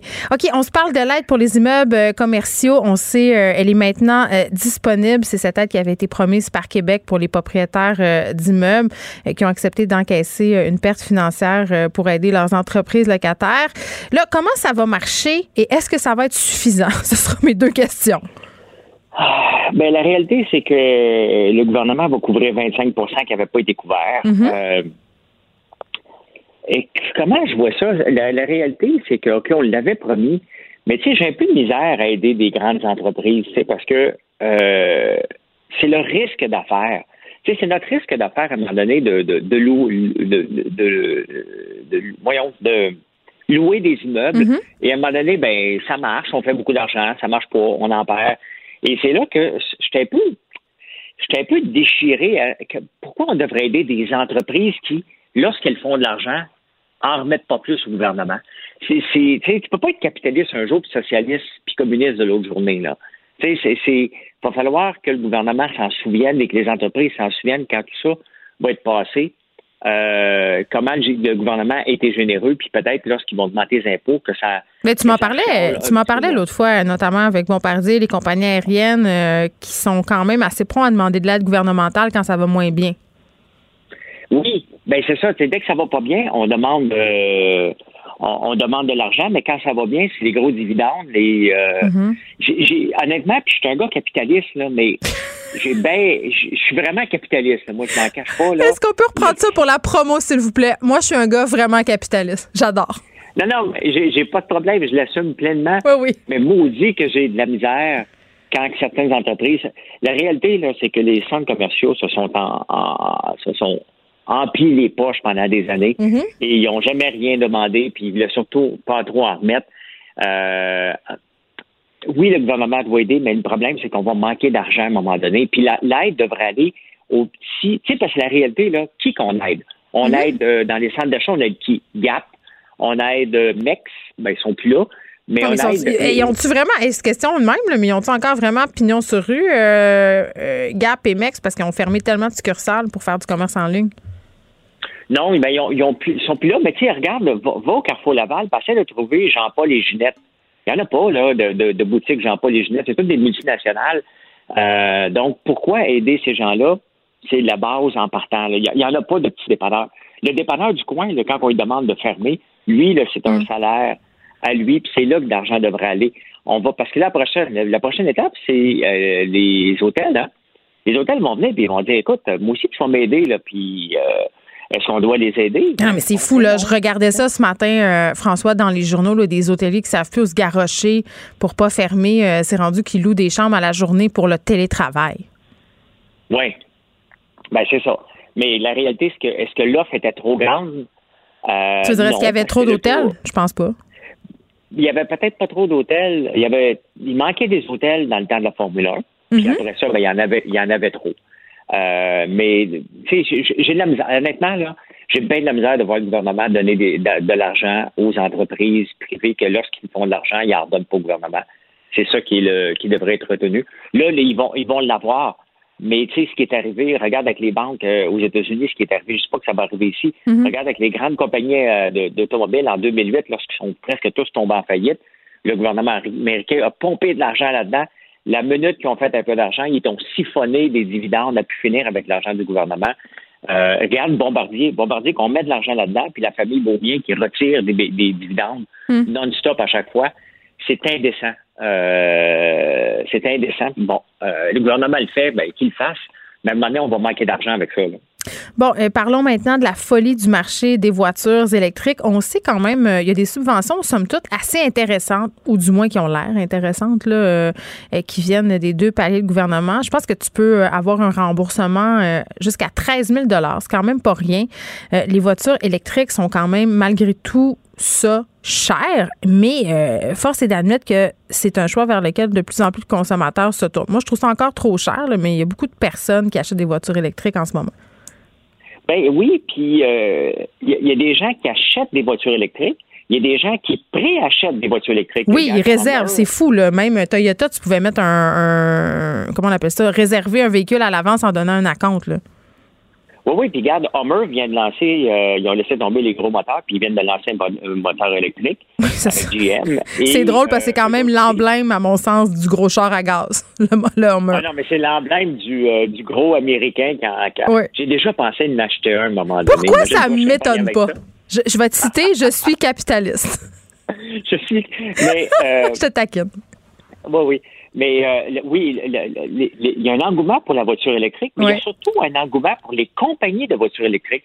Tu sais, Nicolas euh, mm-hmm. vaut plus que Ford alors qu'ils n'ont pas vendu une auto. Euh, ben oui, c'est fou. Puis Tesla. Tesla, il y a NIO qui en est un autre. En, ce moment, le marché boursier mm-hmm. explose avec ce genre de compagnie-là. Il y a, ben tiens, on va mettre le lien, c'est que les gens, là, en ce moment, ils, ont ils anticipent tellement que ça va bien aller qu'il va y avoir un, il va y avoir un retour à la réalité. La même chose qu'il y a eu avec les titres de marijuana, des titres de potes. Hein? Il y a eu un gros euh, retour à, la réalité. Attends, je veux juste être sûr que je te suis. Ce que tu dis, c'est qu'en ce moment, on s'emballe parce qu'on a l'impression que le marché de la voiture électrique, c'est the next best thing, mais qu'en fait, comme le marché du pot, les gens euh, ont acheté des actions massivement et là, tout ça est, un peu, c'est ça, c'est un peu dégonflé. C'est ça que tu dis? Ben exactement, c'est que les early adopters sont complètement cinglés. On parlait de Gourou hier. Hein? Ouais. Ben, Gourou, hier, a doublé. Là, aujourd'hui, il est monté à 15 piastres. Ils ont à peine un chiffre d'affaires de 20 millions, une valorisation d'à peu près de d'un demi-milliard en ce moment. C'est dangereux. Les gens, il faut penser que c'est votre argent, puis arrêtez de gambler. Quand le casino va rouvrir, là, allez-y sur la roulette, puis misez tout sur la zéro ou n'importe quel que vous allez choisir. Mm. Mais euh, l'engouement, la folie des gens va dire, hey, ça va tellement rapporter, mais tu sais, euh, la plupart des autos électriques en ce moment, on parle tout de 2022, à part Tesla, bien entendu. Euh, et il reste que qui peut se permettre une voiture électrique? En Ontario, ils ont coupé hein, les. Non, c'est super cher. Là. le nouveau Toyota, le Toyota Prime, OK, électrique, a quand même une bonne autonomie. Après les subventions, là, c'était quelque chose comme encore 50 000 avec les taxes. Là. On parle quand même de prix élevés pour une voiture. Bien, c'est très cher et c'est pas tout le monde qui peut se la permettre. Donc, euh, euh, je sais pas, je ne comprends pas. Moi, je suis pas prêt. Je vais être prêt quand la voiture va être un va me donner plus de d'autonomie? D'autonomie. Ben oui, puis quand, quand je vais aller en visite chez quelqu'un, que je vais brancher ça dans la prise de mur, que je suis pas pogné là pendant 48 heures. C'est ça. Parce que si tu veux t'en aller, des fois, tu sais, le malaise, euh, tu te chicanes avec ta famille à Noël, tu veux t'en aller, puis t'es comme, excuse-moi, faut que je change mon char. Mettons, que ça fait, ça fait pas le même effet. Non, non, non, pas du tout. OK. Euh, tu veux me parler euh, d'élevage de lapins? Toi, François, t'en élèves des lapins, non? Euh, parce que, tu, je, me semble, en tout cas, dans mon souvenir, tu m'as déjà dit ça. Et là, les éleveurs de lapins qui font ça pour gagner leur vie, évidemment, là, toi, tu le fais pour le plaisir, ils sont inquiets parce qu'ils ont peur de ne pas pouvoir écouler leurs lapins à cause des restrictions sanitaires. Puis là, on s'entend que c'est des lapins pour manger, pas des lapins pour flatter. Oui. Bien, la réalité, Geneviève, c'est que j'ai jusqu'à l'an passé, j'avais demandé un droit de, de, de, de vente. Mm-hmm. euh, J'étais prête à investir 1,5 million pour euh, produire du lapin. Puis j'étais dans une réunion et j'ai senti que c'était mal organisé. Puis j'ai décidé de sacrer mon camp, de ne pas mettre une scène là-dedans. Il paraît que c'est pas payant élever des lapins. Moi, je connais quelqu'un qui voulait se lancer là-dedans, puis c'est un comptable, mais pas le comptable auquel tu penses. Puis il est revenu de là, puis il a dit non, ça sera pas, ça va pas le faire. Ben, c'est parce que c'est un marché qui est dominé par les acheteurs. Les acheteurs décident au bon vouloir de leur, de leur humeur de te faire faire de l'argent ou de t'en faire perdre. Mais la réalité, c'est que les, éleveurs de lapins, et c'est ça que j'allais tenter le terrain quand j'allais leur parler, Hmm. c'est qu'ils s'obstinent à livrer un lapin entier. Qui, qui a le goût de cuisiner un lapin entier un mardi soir? Absolument personne. Les, les Ah, éleveurs tu- de attends, canards- attends, euh, euh, entier, ça veut dire euh, euh, avec les viscères puis tout, là, pas avec le poil. Non, non, non, mais avec. Ben, c'est parce que les- le, le lapin, ça mange pas entier dans le sens que les pattes de lapin en avant se mangent d'une façon, les cuisses de lapin d'une autre façon, le filet se mange oui, d'une mais autre t'as façon. le lapin entier vidé, là, mais ça prend, ça prend pas la tête à papineau pour le couper avec ta patente puis le faire cuire. Là? Oui, mais le problème, c'est que le filet se cuit dans le poêle. La cuisse se cuit brisée. Les pattes en avant, ça se cuit comme des ailes de poulet. Tu sais, euh, essaie de faire ça maintenant avec un seul repas. C'est impossible. Donc, tu as des, des gens qui mangent des os, qui n'aiment pas ça. Hmm. Euh, la, ta- la, la viande n'est pas tendre. Et c'est ça que les, les producteurs de lapin, j'ai le goût de leur dire, vous avez couru, c'est malheureux parce que, j'ai vu des, j'ai vu des gens qui ont mis des millions puis des millions qui vont probablement faire faillite, mais par leur faute. C'est, à nous, euh, comme investisseurs, de mettre nos règles et de dire, regarde, moi, j'embarque si les règles sont les suivantes et non pas les règles de deux ou trois acheteurs au Québec. C'est mal géré et malheureusement. Mais là, c'est quoi l'affaire des mesures sanitaires? Ben, c'est parce que le problème, c'est que euh, c'est beaucoup des restaurants. Qui va manger justement un lapin? Ouais. Ben, c'est dans les restaurants parce qu'ils vont te servir les cuisses. Tu vas avoir une cuisse de lapin, tu vas avoir un carré de lapin. Hmm. Euh, et là, ils sont pognés. Les gens ne veulent pas cuisiner ça parce que c'est complexe. Et là, ils ont un surplus. Et euh, tout simplement parce qu'ils n'ont pas su s'adapter au marché. Comme le marché des canards. Quand est-ce la dernière fois qu'on a acheté un canard entier? Jamais. Hein? Ben moi oui. Mais moi je suis moi je sais pas. Moi François, je vais être super honnête avec toi là, puis je vous donne un truc là, vous achetez un lapin, vous garagez ça dans un creuset avec plein d'affaires, puis c'est quand même là, c'est pas pire bon. Honnêtement là, on est pas obligé de se casser la tête puis de couper notre lapin en mille là, ça se mange quand Oui, même par le monde là, c'est un un ancien plat de pauvre qui se mangeait en temps de guerre du lapin en France. Il faut se calmer, mais je mais je comprends ce que tu dis. Ben, c'est, parce que le, le commun des mortels arrive avec ça et dit Ah oui, je comprends. Ben oui, c'est compliqué. Ça prend de l'éducation euh, euh, culinaire. Merci François, on va se reparler euh, demain. Je te souhaite bonne soirée et d'élections américaines. Bye. Pendant que votre attention est centrée sur cette voix qui vous parle ici, ou encore là, tout près ici, très loin là-bas, Celle de Desjardins Entreprises est centrée sur plus de 400 000 entreprises partout autour de vous. Depuis plus de 120 ans, nos équipes dédiées accompagnent les entrepreneurs d'ici à chaque étape pour qu'ils puissent rester centrés sur ce qui compte, la croissance de leur entreprise. Ici. Geneviève Peterson. La déesse de l'information. Vous écoutez Geneviève Peterson. Cube Radio. Cube Radio. Cube Radio. En direct à LCN. 14h30, c'est le moment d'aller retrouver notre collègue Geneviève Peterson dans nos studios de Cube Radio. Alors, Geneviève, on va se parler euh, d'un événement qui est survenu en fin de semaine, mais qui continue euh, d'avoir des, rebondissements aujourd'hui. Le décès de Sean Connery. Euh, il y en a plusieurs qui, qui lui attribuent l'incarnation de la masculinité à son époque, au moment où les femmes avaient un autre statut que celui d'aujourd'hui. Hein? Bien, je pense que c'est pas une surprise pour personne quand on associe Sean Connery à la masculinité ultime. Là, il a joué James Bond. Il y a plusieurs acteurs qui ont joué James Bond, mais je pense que Sean Connery, c'est le James Bond. C'est notre James Bond. Et c'est vrai que ces films-là, parfois, euh, l'autre fois, je m'amusais à les réécouter avec ma fille. Et elle a 13 ans et elle voyait certaines scènes et se disait, oh mon Dieu, on traitait pas les femmes de la même façon. à un moment donné, tu as mon Sean Connery qui se pointe, donne une petite tape ses fesses. Tu sais, c'est des choses qu'on pourrait plus voir au cinéma aujourd'hui. Ça, c'est une chose. Mm-hmm. Ces films-là ont peut-être un peu mal vieilli, mais ça me dérange pas parce qu'ils sont inscrits dans leur époque. Et évidemment, au niveau de la franchise de James Bond, on a essayé d'arranger les choses avec la nouvelle mouture. Est-ce que c'est réussi? Ça, c'est un autre sujet. Toujours est-il mm-hmm. que quand euh, j'ai appris pour la mort de Sean Connery, j'ai fait comme la plupart euh, des gens. J'ai trouvé ça triste. J'ai trouvé que c'était justement une icône, évidemment. C'est un peu notre Marilyn Monroe, un peu à nous les femmes. C'est ce que je trouvais. Oui, absolument. Il faisait euh, l'unanimité. Ah oui, puis tu sais, on va se le dire, là, c'est un très bel homme. OK? Bon, et ça à toutes les époques de sa vie. Et là, je pose sur mon wall un espèce d'hommage à Sean Connery. Et là, très vite en dessous, je me mets à voir beaucoup de messages où on me dit Hey Geneviève, j'ai comme un petit peu un malaise parce que je sais pas si tu es au courant, mais Sean Connery, mm-hmm. euh, à une certaine époque de sa vie, il a fait en quelque sorte, et là je vais mettre des guillemets, l'apologie de la violence envers les femmes. Et là, je, me suis dit, oh, attends un petit peu, là, je vais aller voir de quoi il en retourne. Et effectivement, il a dit explicitement dans une entrevue qu'il était pour ça, lui. Mais juste avant que tu le dises, Geneviève, on a retrouvé l'extrait. C'est une entrevue qui date de 1987 et on va l'écouter à l'instant et on se reparle tout de suite après. It's not the worst thing to slap a woman now and then. As I remember, you said you don't do it with a clenched fist. It's better to do it with an open hand. Mm. Yeah. Remember that? Yeah. Yeah. I, I didn't love that. I haven't changed my opinion. Uh, you haven't? No, not at all. You think it's good to slap a woman? No, I don't think it's good. You I don't think, think it's bad? It must, I don't think it's that bad. I think that it depends entirely on the circumstances and if it merits it. Get into a really provocative situation. Then I think it's absolutely right.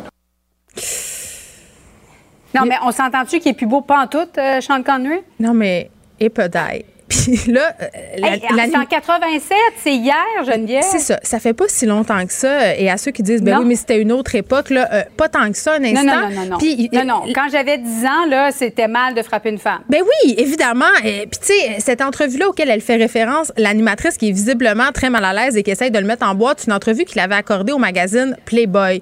Et ce qu'il disait, c'est un peu ce qu'on dit hein, quand on essaie de justifier euh, les agressions sexuelles envers les femmes. C'est-à-dire, à une autre époque, on dit, ah, elle l'a cherché, hein. Tu sais, elle avait une mini-jupe, euh, elle était provocante, oui, elle me suivit. parle de provocation si elle m'a provoqué, je pense que oui, elle se mérite une petite claque d'en face. Ben, c'est ce qu'il dit. Il dit euh, dans certaines circonstances, c'est-à-dire si la femme agit, et là, je le cite, hein, je ne veux pas être vulgaire, mais c'est la traduction libre. Oui, oui. Euh, si elle est euh, une salope, si elle l'écoute pas, finalement, si toutes les autres méthodes ont échoué, c'est quoi les autres méthodes exactement? En tout cas, j'espère que le dialogue en fait partie.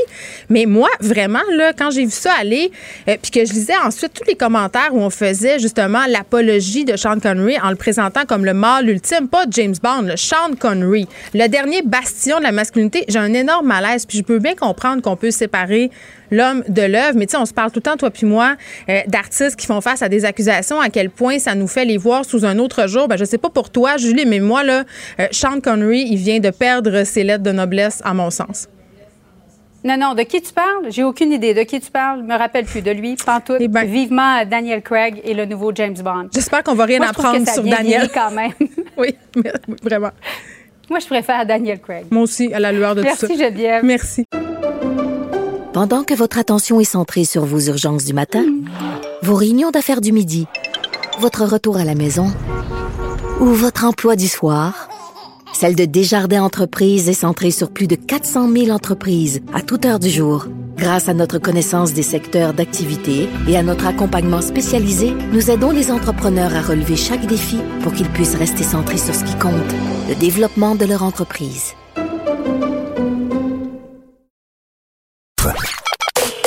Joignez-vous à la discussion. Appelez ou textez le 187 Cube Radio 1877 827 2346. Hello. Avant d'aller à notre prochain invité, euh, faisons un petit retour sur ce qui s'est passé hier euh, à Vienne, en Autriche. On sait, il y a eu un attentat plusieurs attaques. La première a eu lieu près d'une synagogue. Euh, quatre morts, plusieurs blessés. Euh, bon, on ne sait pas à date euh, s'il y a un ou des tireurs qui sont toujours au large parce que euh, évidemment on sait là que probablement que la personne euh, qui a tiré la personne qui était armée d'un fusil d'assaut et d'une ceinture euh, d'explosifs et qui a été tuée par la police ben elle n'a pas agi seule euh, et on a trouvé des preuves euh, dans son appartement euh, comme quoi il se revendiquait de l'aile, donc l'État islamique. Et là, eh bien, l'État islamique vient de revendiquer l'attaque, cette attaque qui a eu lieu hier à Vienne et qui a fait quatre morts et plusieurs blessés. Vous écoutez Geneviève Peterson. Cube Radio. Petit retour sur cette guerre des mots qui semble se dérouler entre François Legault et Justin Trudeau. C'est une guerre euh, qui touche la liberté d'expression dans la foulée des événements qui se sont déroulés en France. Je pense entre autres à l'assassinat de ce professeur euh, près de son école et aussi euh, de l'attentat de Nice. On sait qu'Emmanuel Macron a contacté M. Legault pour le remercier de son support parce qu'hier, M. Legault a été sans équivoque par rapport euh, à la sortie de Justin Trudeau. Il a dit euh, qu'il condamnait euh, les gestes euh, en France et que pour lui, la liberté d'expression, c'était quelque chose à laquelle on ne pouvait pas s'attaquer. J'en parle avec Victor Henriquez, qui est expert en relations publiques et gestion de crise. Monsieur Henriquez, bonjour. Bonjour, Mme Peterson. Bon, je pense que c'est un euphémisme de dire que M. Trudeau ne fait pas bonne figure euh, dans cette histoire-là. On lui a reproché sa mollesse, hein, entre guillemets. Euh, il n'a pas été très clair. On revient toujours à ça, vous et moi, quand on se parle, euh, le message clair. Je comprends pourquoi M. Trudeau était peut-être hésitant, mais il a été fort maladroit dans sa formulation euh, vendredi dernier. Il y a un temps pour tout lorsqu'on communique. Hmm. Et ce n'était certainement pas le moment d'amener des nuances ou un débat sur la liberté d'expression ou pas de liberté d'expression. Le moment est grave. Il y a des attentats en cours en Europe présentement. C'est une Mhm. poudrière, l'Europe. Ça fait un moment que ça dure. Et la seule chose à faire à ce moment-ci, c'est de dénoncer tout acte de violence, quelle que soit la raison. Et là-dessus, M. Trudeau euh, a, a l'habitude de tenter d'amener des nuances ou d'amener des discours plus complexes dans le mauvais contexte.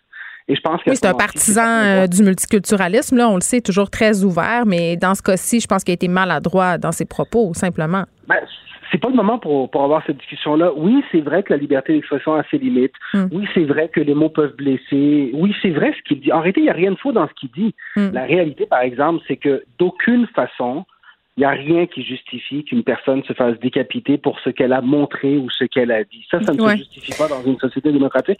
Je ne pense pas que M. Trudeau le pense, mais il a amené une nuance au mauvais moment qui lui fait jouer un très mauvais rôle à ce moment-ci. Bon, ça, ça se passe la semaine dernière. Et là, euh, le feuilleton se continue cette semaine. Là, on a M. Legault, qui est quand même le premier ministre d'une province, euh, qui se fait remercier euh, par Emmanuel Macron de son support. C'est quand même rare qu'on voit ça. Là. Oui, tout à fait. Vous savez, la relation Québec-France est une relation particulière. C'est le, Monsieur Legault est probablement un des rares chefs d'État d'une province qui recevrait un appel du président français. Il faut le dire, le Québec est vu en, France et traité comme un pays, est traité comme une nation, comme elle doit l'être d'ailleurs, ce qui fait qu'il y a une relation entre le président français et le premier ministre du Québec. Euh, cette relation-là a amené M. Macron à faire un appel aujourd'hui. Ils ont discuté de divers sujets, entre autres sur la question de la pandémie. Et bien entendu, M. Tru- M. Legault, lui, a été très clair dans sa position. Et lui, justement, a cette force de ne pas apporter de nuances. Euh, il l'amène de façon claire. La liberté d'expression, elle a sa place, point final. Je pense qu'il il rapporte un discours qu'il a suivi depuis le début. Euh, dans le cas de M. Legault, on dirait l'expression consacrée, c'est les bottines suivent les babines. Je veux dire, M. Legault, c'est celui qui a mis la loi sur la laïcité, projet de loi 21. Il a été très clair dans ses intentions. puis il a décoché une flèche tantôt au point de presse là, par rapport euh, au projet de loi 21. Justin Trudeau qui euh, refuse à s'engager à ne pas la contester. Et c'est là un peu mon enjeu. C'est que là, c'est tout à fait vrai et il faut pas tomber dans ce mélange des genres cette défense de la liberté d'expression, moi j'admire que M. Legault le fasse. Je pense qu'il faut, tout le monde doit la faire. Les leaders internationaux doivent se mettre ensemble pour la faire. Mhm. Mais là, ne mélangeons pas des enjeux de politique interne. Mais oui. La vision que l'on peut avoir sur la laïcité ou Mhm. pas. Parce qu'à ce moment-ci, je pense que ce qui est très clair, c'est qu'à travers la planète, la liberté d'expression doit être défendue. On ne peut pas avoir peur du terrorisme parce qu'on montre quelque chose à des jeunes. Maintenant, la question de le projet de loi sur la laïcité, c'est tout un autre débat au Canada. Et euh, bien entendu, M. Legault le récupère de façon très à droite. C'est un très bon politicien. Eh oui, parce Legault. que pour vrai, là, a un sujet euh, où on marche sur des œufs, c'est bien celui-là. Hein? La le, le côté euh, multiethnique, la liberté de religion, les valeurs québécoises. Je trouve que c'est particulièrement bien débrouillé euh, tantôt, M. Legault. Il y a une question que je trouvais intéressante au point de presse. Il y a un journaliste qui a amené l'idée que M. Legault serait peut-être utilisé par euh, Emmanuel Macron pour envoyer un message à Justin Trudeau. Qu'est-ce que vous en pensez? C'est, ce n'est certainement pas anodin. M. Macron n'était certainement pas heureux de ce que M. Trudeau a Mm. dit à ce moment-là. Il s'attend à un appui total de ses alliés. Et c'est clair que ce n'est pas anodin que M. Macron prenne le téléphone, appelle M. Legault, et surtout qu'ils s'entendent pour pouvoir le rendre public. Vous savez, on ne rend pas public une conversation privée entre un président et un premier ministre sans, sans se poser la question entre eux, est-ce qu'on en parle ou pas? Et si la réponse était oui, tu peux en parler, ça veut dire que oui, il désire faire passer un message.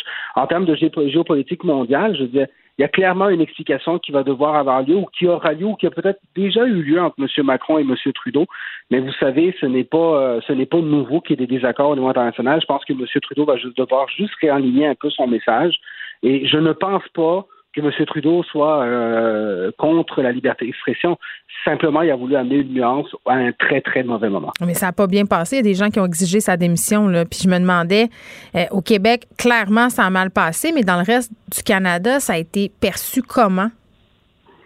Ben, vous savez, il y a une différence fondamentale entre le Québec et le reste du Canada sur cette question de la laïcité, cette Ouais. question du multiculturalisme. Donc, je pense que euh, la, la relation Québec-France aussi fait que, veut, veut pas, on est beaucoup plus touché par les événements en France. Ça ne veut pas dire que le reste du Canada ne l'est pas.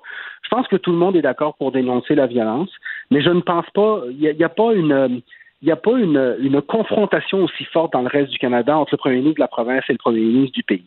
Et le Québec, ben, veut, veut pas, je veux dire, on est dans une, vous savez, on est dans une période particulière, Geneviève, hein, euh, on est, euh, c'est le 25e anniversaire du référendum, Ouais. c'est le 50e anniversaire de la crise d'octobre, c'est, on- C'est la pandémie. qui nous rappellent- C'est la pandémie. Il y a beaucoup de choses qui nous rappellent la différence entre le Québec et le reste du Canada. D'ailleurs, c'est une. D'ailleurs, c'est. euh, pardon. D'ailleurs, c'est une des forces qu'a eu M. Legault, je trouve, euh, au niveau de la gestion de sa pandémie, là, c'est de souligner les euh, différences culturelles du Québec et le traitement du gouvernement par rapport à la pandémie et qui était quand même assez différent que dans le reste du Canada. Je trouve que ça, pour ça, il l'a bien joué.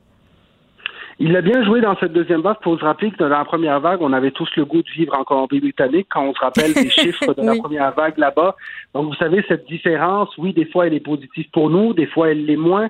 Euh, Lorsqu'on se compare, il y a toujours des enjeux. Mais, mais je pense qu'on est, on est dans cette mouvance-là. Donc, veut, veut pas. Oui, M. Legault euh, joue beaucoup sur cette spécificité. M. Legault, c'est un vrai nationaliste. Euh, vous savez, on on- on n'a pas. M. Legault a été un souverainiste très fervent. Je pense que ça ne disparaît pas. C'est l'option peut avoir changé, mais ultimement, cet amour du Québec est très profond chez lui. Cette- il y a cette conviction que le Québec est différent du reste du Canada également. On le voit dans son discours et les Québécois le suivent là-dessus, parce que les Québécois sont foncièrement nationalistes, se sentent différents, que ce soit par la langue ou par d'autres différences culturelles. Donc, lorsque M. Legault vient réitérer ces différences-là, notamment sur la question du multiculturalisme, il marque des points auprès de son électorat, il marque des points auprès du public. Et euh, à ce moment-là, bien entendu, vrai. M. Trudeau, lui, sera en élection avant M. Legault. Ça, ça va être intéressant à suivre parce que le Québec est très important pour un gouvernement majoritaire libéral. Et je pense que cette victoire-là semble s'éloigner de plus en plus pour Justin Trudeau. Victor Enriquez, merci, qui est expert en relations publiques, gestion de crise. On revenait sur cette guerre des mots entre François Legault et Justin Trudeau par rapport à la liberté d'expression en lien à tous les événements qui se sont déroulés récemment en France. Le, commentaire de Varda Etienne, une vision pas comme les autres. Varda, t'as-tu mis ton timer? Parce que là, t'as hâte à ce soir. Elle m'a envoyé des photos, faut que je le dise. Pour vrai? au début de l'émission, Varda m'a envoyé sur mon Instagram des photos d'elle dans sa prep pour euh, les élections américaines. Et là, on va les poster euh, sur nos médias sociaux, Varda, mais euh, juste pour le bénéfice, parce qu'on est là pour informer les gens, on s'en rappelle.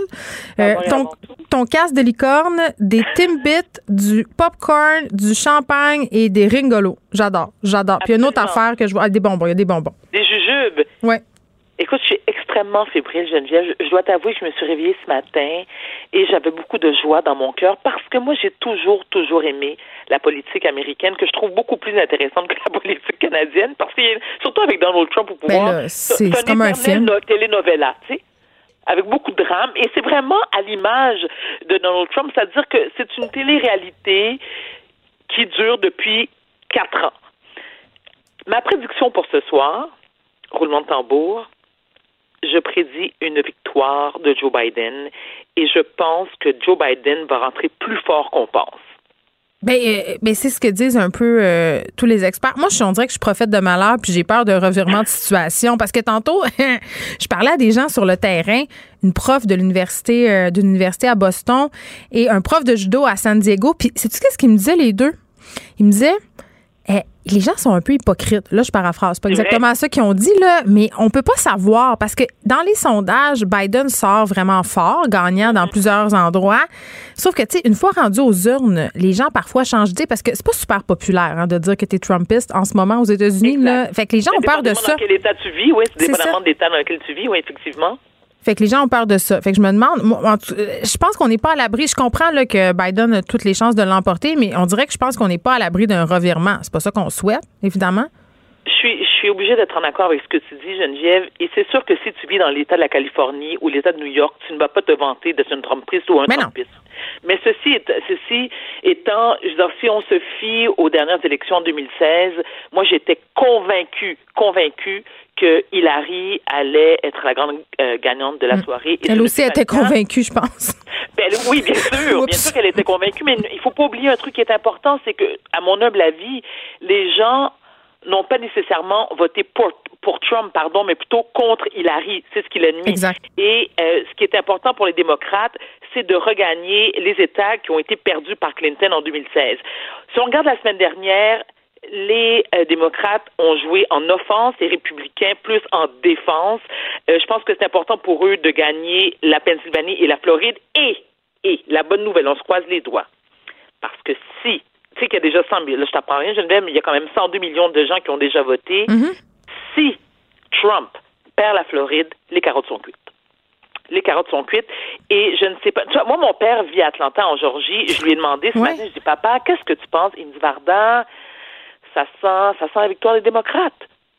on parle de la Georgie, tu sais, la Georgie puis le Texas sont quand même deux États qui normalement sont très très forts. C'est en majorité euh, les gens sont républicains.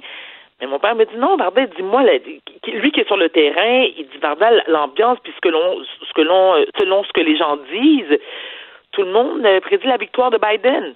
Mais encore une fois, tu sais, Biden, faut pas l'oublier. Je veux dire, c'est pas, euh, pas un jeune étalon. C'est mon oncle qui a quand même 60, 77 ans. Mais oui, qu'est-ce qu'ils ont, hein, les, les, candidats à l'investiture américaine? Ils ont tous 108 ans.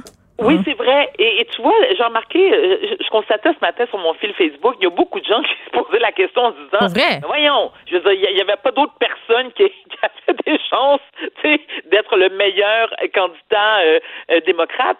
Bon, c'est sûr qu'on se rappelle, il y, a, il y a eu d'autres choix, mais je pense que Biden il y a quelque chose de, de, de sécurisant. Il y, a un, il y, a un, côté monon qui fait du bien. Un peu ah. comme tu te souviens, au début de la pandémie, tu sais, tout le monde dit à quel point que François Legault est extraordinaire, puis c'était le papa de la nation. Ah, le bon père de famille. C'est un peu ça. Joe Biden, euh, c'est la personne qui va ramener l'Amérique dans le droit chemin. C'est un, peu comme ça qui est perçu.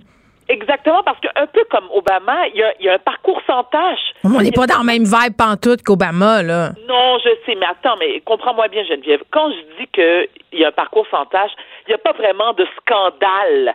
Quand tu penses à Joe Biden et tu compares à Trump. Non, c'est sûr que grab them by the pussy, ça, ça risque pas de lui arriver. On, on s'entend, je veux dire, puis on, on voit mal Joe Biden s'exprimer de la sorte. Pour revenir à Donald Trump, depuis ce matin, écoute, moi, je suis branchée sur CNN, puis on le voit un peu partout il faut donner à César ce qui lui revient. Parce que il a quand même 74 ans. Il est sur un marathon. Écoute, un marathon. Ça, écoute, je ne sais pas comment il fait, où il prend l'énergie pour être. Euh, il danse. Tu l'as-tu vu danser? Quand il fait des allocutions? c'est une bête de scène, cet homme-là. Là. Ouais, mais danser, c'est comme. Il faut qu'il arrête. Il faut qu'il arrête un peu. C'est vraiment pas nécessaire. Il est plutôt assez robotique dans ses mouvements. Oui, c'est ça. Il faudrait qu'il prenne des cours de. de, il faudrait que Shakira lui donne des cours pour apprendre à se déhancher le bassin mieux que ça. Pas sûr, ça étend. Écoute, mais il a été, il est quand même d'un calme déconcertant. Moi, j'ai été agréablement surprise de le voir s'exprimer sur la place publique calme, et je le trouve aussi beaucoup moins sûr de lui que d'habitude. Ben, il n'est pas calme sur Twitter, en tout cas, Varda. Ça... il est calme à TV. Il, à TV, tantôt, il était très calme. Depuis ce matin, on, le voit aller, là. Il, est calme, il s'exprime bien, il a insulté personne, il n'a pas dit à personne de fermer sa gueule. C'est une question de temps, c'est une question de temps. Exactement. Mais lorsque les journalistes lui ont posé la question, écoutez, M. Trump, mm. êtes-vous sûr d'emporter les élections ce soir? Puis, il a répondu un oui, mais c'était pas très convaincant. C'était oui, mais écoute, le mot tremendous, qu'il a répété, alors je l'ai compté. Écoute bien, C'est son nouveau mot. 8 604 309 fois en l'espace de 8 minutes tantôt tremendous. Everything is just tremendous. Life is tremendous. It's tremendous. Les élections sont tremendous. La victoire est tremendous. Le temps est tremendous. Mais everything is tremendous. Everything is tremendous. Mon oncle Joe, lui, il fait penser un peu à Jean la jeunesse aussi. Il, a, peu, il a tellement dit, euh, Tremendous, Varda, Donald Trump, que quand tu tapes dans Google, le moteur, le moteur de recherche, ce mot-là, la, la, deuxième recherche qui sort, c'est Donald Trump. Juste à dire, j'ai fait une petite expérience non scientifique pendant qu'on se parlait. Tu sais, juste pour te dire. Mais moi, je, cherchais Mélania. Oui. Je cherchais Mélania, je me dis, ben voyons. Elle où? Comme je Elle est au spa. Elle, elle, soit au spa ou elle est sur la 5e avenue en train de se magasiner un kit. Parce que, écoute, est-ce qu'elle va se, attends, est-ce qu'elle va se magasiner un kit? Pour se sauver, faut qu'elle se sauve. Faut qu'elle se sauve. S'il gagne pas, faut qu'elle parte. Faut qu'elle demande l'asile. On sait pas. Que je peux faire une petite parenthèse rapidement? Moi, j'aime ça, j'aime ça répondre à, nos détracteurs en ondes. Parce qu'il y a une madame sur Twitter qui nous a, qui nous a accusés de commère. Elle dit, c'était ah. commère. Elle dit qu'on bitchait contre Mélania, pauvre madame. Et la question que je me pose, c'est que, tu sais, quand les gens le prennent si personnel, je veux comprendre une affaire. Tu sais, Mélania, est-ce qu'elle paye ton hypothèque? Est-ce que c'est ta fille? Est-ce que c'est un membre de ta famille? Est-ce que c'est ta voisine? Pourquoi le prendre si personnel? On en a-tu rien à battre de Mélania? Et ce que j'ai fait hier, c'est pas parce que je me justifie, mais je veux juste faire comprendre à la madame c'est pas qu'on bitchait contre Mélania. Ce sont des faits véridiques. Je n'ai rien inventé. On faisait une analyse rigoureuse de son de sa persona médiatique en riant un peu, hein, chemin faisant. On, l'a dit que c'est une belle femme, qu'elle, écoute, elle est sculpturale, qu'elle est magnifique, qu'elle s'habille. On a euh, même dit qu'elle était moins stupide que les gens pensaient. Ah, ça, on le sait pas, par exemple. Sais Mais elle fait quand même des choses, euh, elle essaie fort. Hein, qu'est-ce que tu veux? quoi? Donne-moi des exemples de ce qu'elle essaie fort. Ben, elle a décorer la Maison Blanche avec des sapins de Noël. Elle a des nouveaux sacs à main souvent, je me dis. Oui, mais ça, ça a toujours été, mais elle a toujours eu beaucoup de sacs à main. Son brushing est assez impeccable. Il paraît qu'elle fait du bénévolat. J'ai entendu ça. C'est quoi son bénévolat? Je sais pas, j'ai pas poussé ma recherche plus loin parce que j'étais dans un rabbit hole de TMZ justement sur, sur ses sacs. fait qu'on donne raison à la madame finalement. On est de vulgaires commères, mais on est des commères divertissantes. Poursuivons. Non, mais tu sais quoi? si tu me permets rapidement de. de te permets tout. T'es un amour.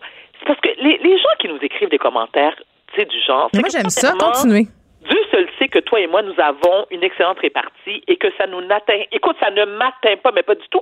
Ça me fait un peu rigoler parce que je me dis, pourquoi prendre le temps pourquoi prendre le temps d'écrire un truc du genre que, de un, ça nous laisse complètement indifférents, de deux, ça nous fait beaucoup rire, et de trois, moi, j'ai un conseil pour ces gens-là. Une tisane à la camomille une marche chantée en montagne, hein? un peu de méditation, faire un peu de yoga en adoptant la position du lotus. Ça, ça fait du bien. Et aussi, si possible, une bonne dose d'antidépresseurs. Tu sais combien de fois, moi, des fois, je pogne les nerfs, j'ai le goût d'envoyer, d'envoyer promener des gens, puis je me dis, non, je me parle, moi. Je me dis, Varda, calme-toi. Ne le prends pas personnel. Parce que si on le prenait personnel, Geneviève, ça fait longtemps qu'on n'aurait plus de carrière, comprends-tu? Moi, des fois, je le prends personnel. Faut que je te l'avoue. Pourquoi? Attends, mais attends, attends. Ça dépend, ça dépend de l'insulte. Ah, mais des fois, les lecteurs euh, du journal m'écrivent dans ma boîte courriel et me disent des choses vraiment pas gentilles. Euh, par exemple, retourne écouter OD et je, je, leur réponds. J'avoue que je leur réponds des fois. Pour répondre. Non, mais moi, j'ai aucun problème. Tu sais quoi? Je m'abaisse. Non, non, c'est pas t'abaisser. Non, je suis pas d'accord lorsque tu dis que tu t'abaisses. Parce que si quelqu'un t'attaque ou si quelqu'un t'insulte, tu as le droit de répondre. Tout est dans la façon. Tu sais, moi, je dis toujours l'insulte est l'arme des faibles.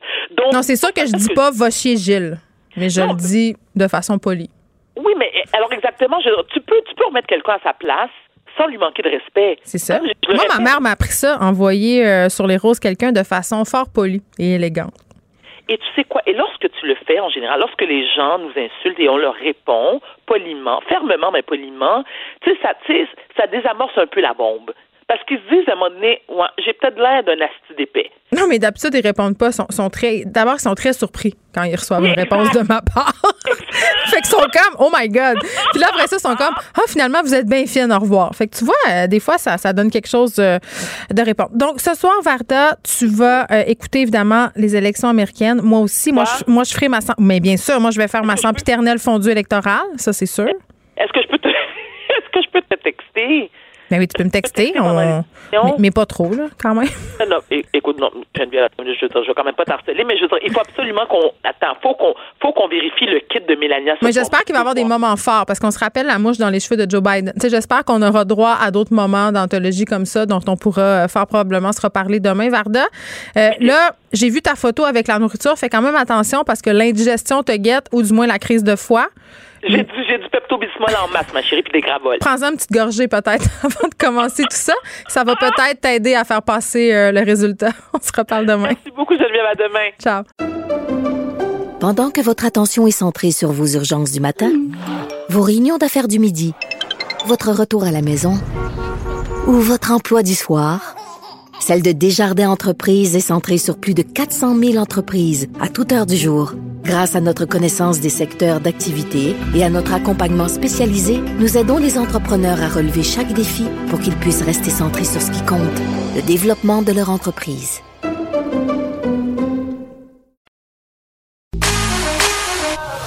Pour elle, une question sans réponse n'est pas une réponse. Geneviève Peterson. Cube Radio. C'est l'heure d'aller rejoindre Lily Boisvert. Salut Lily. Geneviève. Bon, on a eu euh, des annonces concernant la santé mentale euh, cette semaine euh, à cause notamment, c'est pas des annonces qui étaient prévues à cause de ça, mais on, je pense qu'on s'est dépêché de faire les annonces à cause de ce qui s'est passé en fin de semaine à Québec le sujet de la santé mentale, on en parle depuis le début de la pandémie, encore plus depuis la deuxième vague, notamment euh, au niveau des adolescents. On s'inquiète beaucoup de la santé des jeunes en ce moment, de leur santé mentale. Et bon, il semble qu'on a raison de le faire puisqu'il y a une étude de l'Université de Sherbrooke qui a été réalisée auprès d'adolescents qui montrent qu'ils éprouvent de la détresse psychologique sévère. Puis c'est tellement inquiétant. Lily, cette semaine, ma fille qui est au secondaire me racontait une anecdote comme quoi une de ses amies était angoissée. Et quand je lui ai dit, mais est angoissée, pourquoi ton amie m'a répondu, ben voyons, maman, on est toutes angoissées. Toutes les jeunes de mon âge ont fait de l'anxiété. Et ça m'a comme jeté à terre. Tu hmm. mais c'est vrai de me rendre compte que la majorité des jeunes euh, qui entourent ma fille et elle, ben ils font de l'anxiété puis ils le disent ouvertement.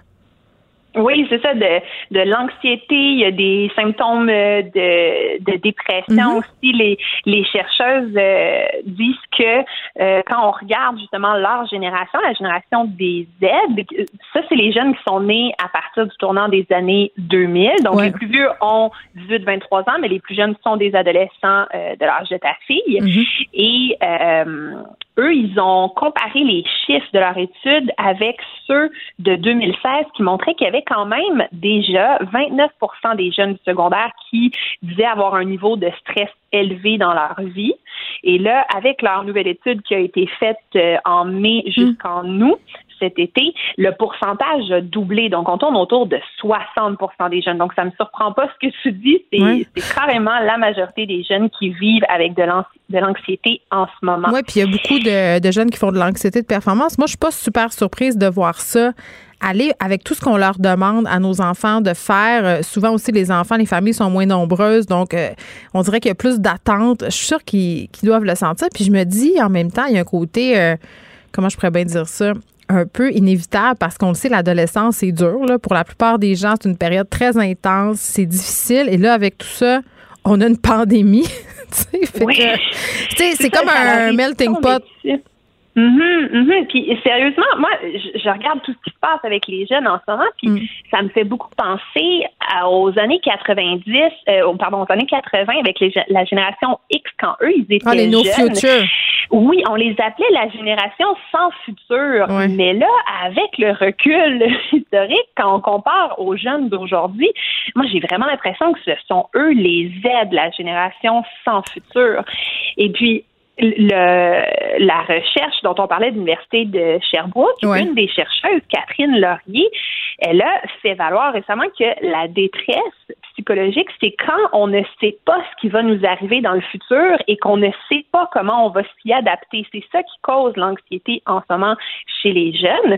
Et ça, c'est vrai pour les aides à cause de la pandémie, mais c'était déjà vrai avant aussi avec d'autres enjeux qui les touchent, dont le principal, c'est les changements climatiques. La génération Z, la génération de Greta Thunberg, ils sont nés en se faisant dire que l'avenir était sombre. C'est une génération qui est vraiment imprégnée de la collapsologie. Je ne sais pas si tu sais c'est quoi la non, J'aimerais qu'on en profite pour euh, l'expliquer. c'est un, courant de pensée qui s'appuie sur des théories et des observations qui sont scientifiques et qui prédit qu'on s'approche d'un effondrement de la civilisation industrielle. Non, mais c'est ma fille me le dit, elle me demande, c'est-tu la fin du monde? Ben c'est ça. c'est ça que les jeunes se posent comme question. Hmm. Ben pas juste les jeunes, moi aussi. Ben, les moins jeunes aussi, c'est sûr, mais eux, c'est que littéralement, ils sont nés en se faisant prédire ça. Et, et c'est ça que le courant, bon, ça inclut des scientifiques, mais ça inclut aussi toutes les survivalistes, donc les gens qui vont se faire des cabanes dans le bois puis qui accumulent les cannes de thon.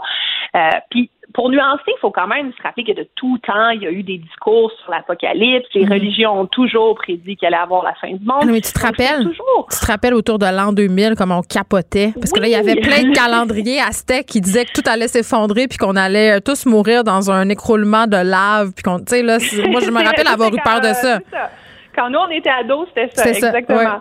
Donc, il y a toujours eu ça. Mais là, en ce moment, c'est que ça touche la science et que c'est pris vraiment au, sérieux par mhm. énormément de gens autour des d'adultes autour des jeunes.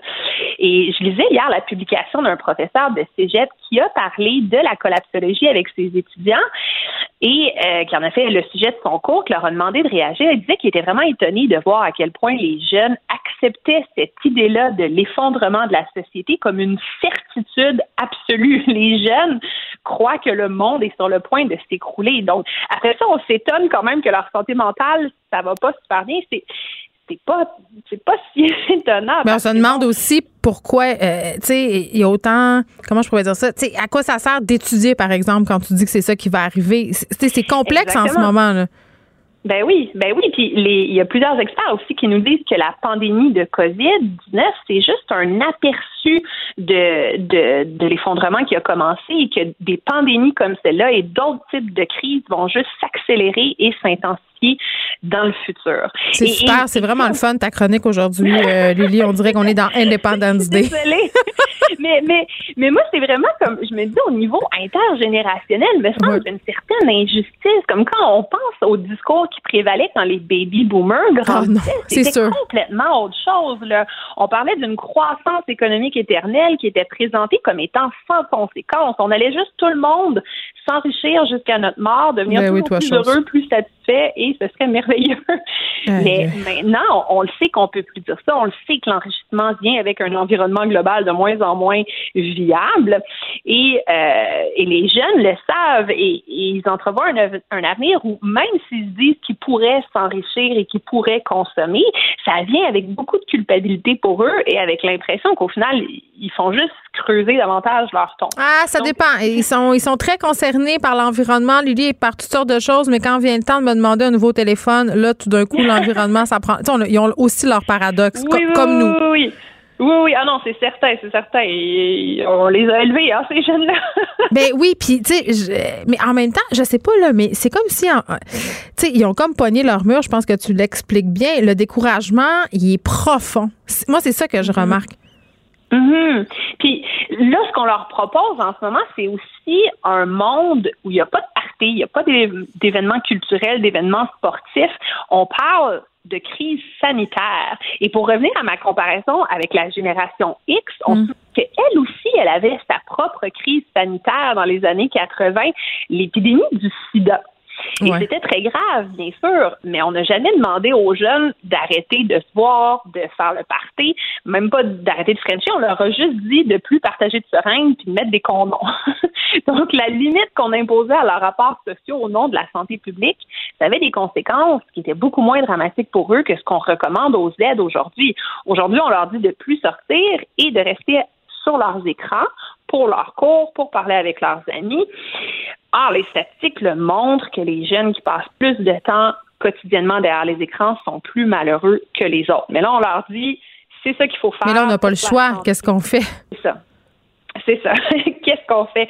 Euh, ouais, écoute, je me pose la question comment on peut aider les jeunes en ce moment? Puis, sérieusement, moi, je me dis, par rapport à la collapsologie, je crois qu'il y a un, au niveau du discours quelque chose d'assez pernicieux qu'on fait, que j'ai, j'ai l'impression que j'ai souvent observé. Mm. C'est ça qu'on dit aux jeunes que c'est à eux de changer le monde. On leur met un peu le poids, la responsabilité de changer le monde sur leurs épaules, euh, tout en continuant à ne pas changer notre mode de vie à nous. On dit, ah, eux sont intelligents, c'est eux qui vont régler nos problèmes. Donc, je pense qu'il y a de la pensée magique là-dedans, puis que oui, les jeunes sont intelligents, puis ils sont au au fait de la technologie et tout, ils maîtrisent mhm. ça, mais ça ne veut pas dire qu'ils sont nécessairement à même de, de faire la révolution tout seuls de leur bord. Et par rapport à la pandémie, j'ai l'impression que il y a la, déclaration de Greg Barrington, euh, le think tank américain, qui, euh, qui propose une autre approche par rapport à la pandémie qui dit que les personnes qui ne sont pas vulnérables, donc tout particulièrement les jeunes, on devrait les autoriser à reprendre une vie normale et que ce soit seulement les gens qui sont vulnérables qui soit protégé. Donc, c'est une approche qui est très controversée, qui a été très, très critiquée quand ça a été publié. Mais d'après moi, ça va gagner de plus en plus d'adeptes avec le temps oui, écoute, le confinement qui se rallonge tout le temps. Puis, moi, puis moi, je regarde ce qui se passe un peu autour de moi. Là, je pense que tant que les écoles vont être ouvertes au niveau euh, de la santé mentale des ados, ça va aider. C'est pas idéal là, quand même parce qu'ils peuvent pas faire toutes les activités sociales auxquelles ils sont habitués. Euh, mais si jamais ça fermait, là, ça serait une toute autre histoire. Mais si je regarde ce qui se passe autour de moi, Lily, il y a plein de parents euh, qui exercent, on veut, un certain pouvoir discrétionnaire. moi, la première, je vais autoriser, euh, par exemple, ma fille à aller prendre une marche avec son ami à deux mètres de distance. On ne serait mhm. pas supposé en ce moment de faire ça. Euh, mhm. Je l'autorise à aller dans un parc avec son ami, rester à deux mètres, parce qu'à un moment donné, c'est sa santé mentale et la mienne qui est en jeu. Et je pense qu'on sera de plus en plus de parents à être dans cette situation. Lily Boisvert, merci. On se retrouve mardi prochain. Ça fait plaisir. À la semaine prochaine. Bye bye. Pendant que votre attention est centrée sur cette voix qui vous parle ici, ou encore là, tout près ici, très loin là-bas, ou même très, très loin, Celle de Desjardins Entreprises est centrée sur plus de 400 000 entreprises partout autour de vous. Depuis plus de 120 ans, nos équipes dédiées accompagnent les entrepreneurs d'ici à chaque étape pour qu'ils puissent rester centrés sur ce qui compte, la croissance de leur entreprise.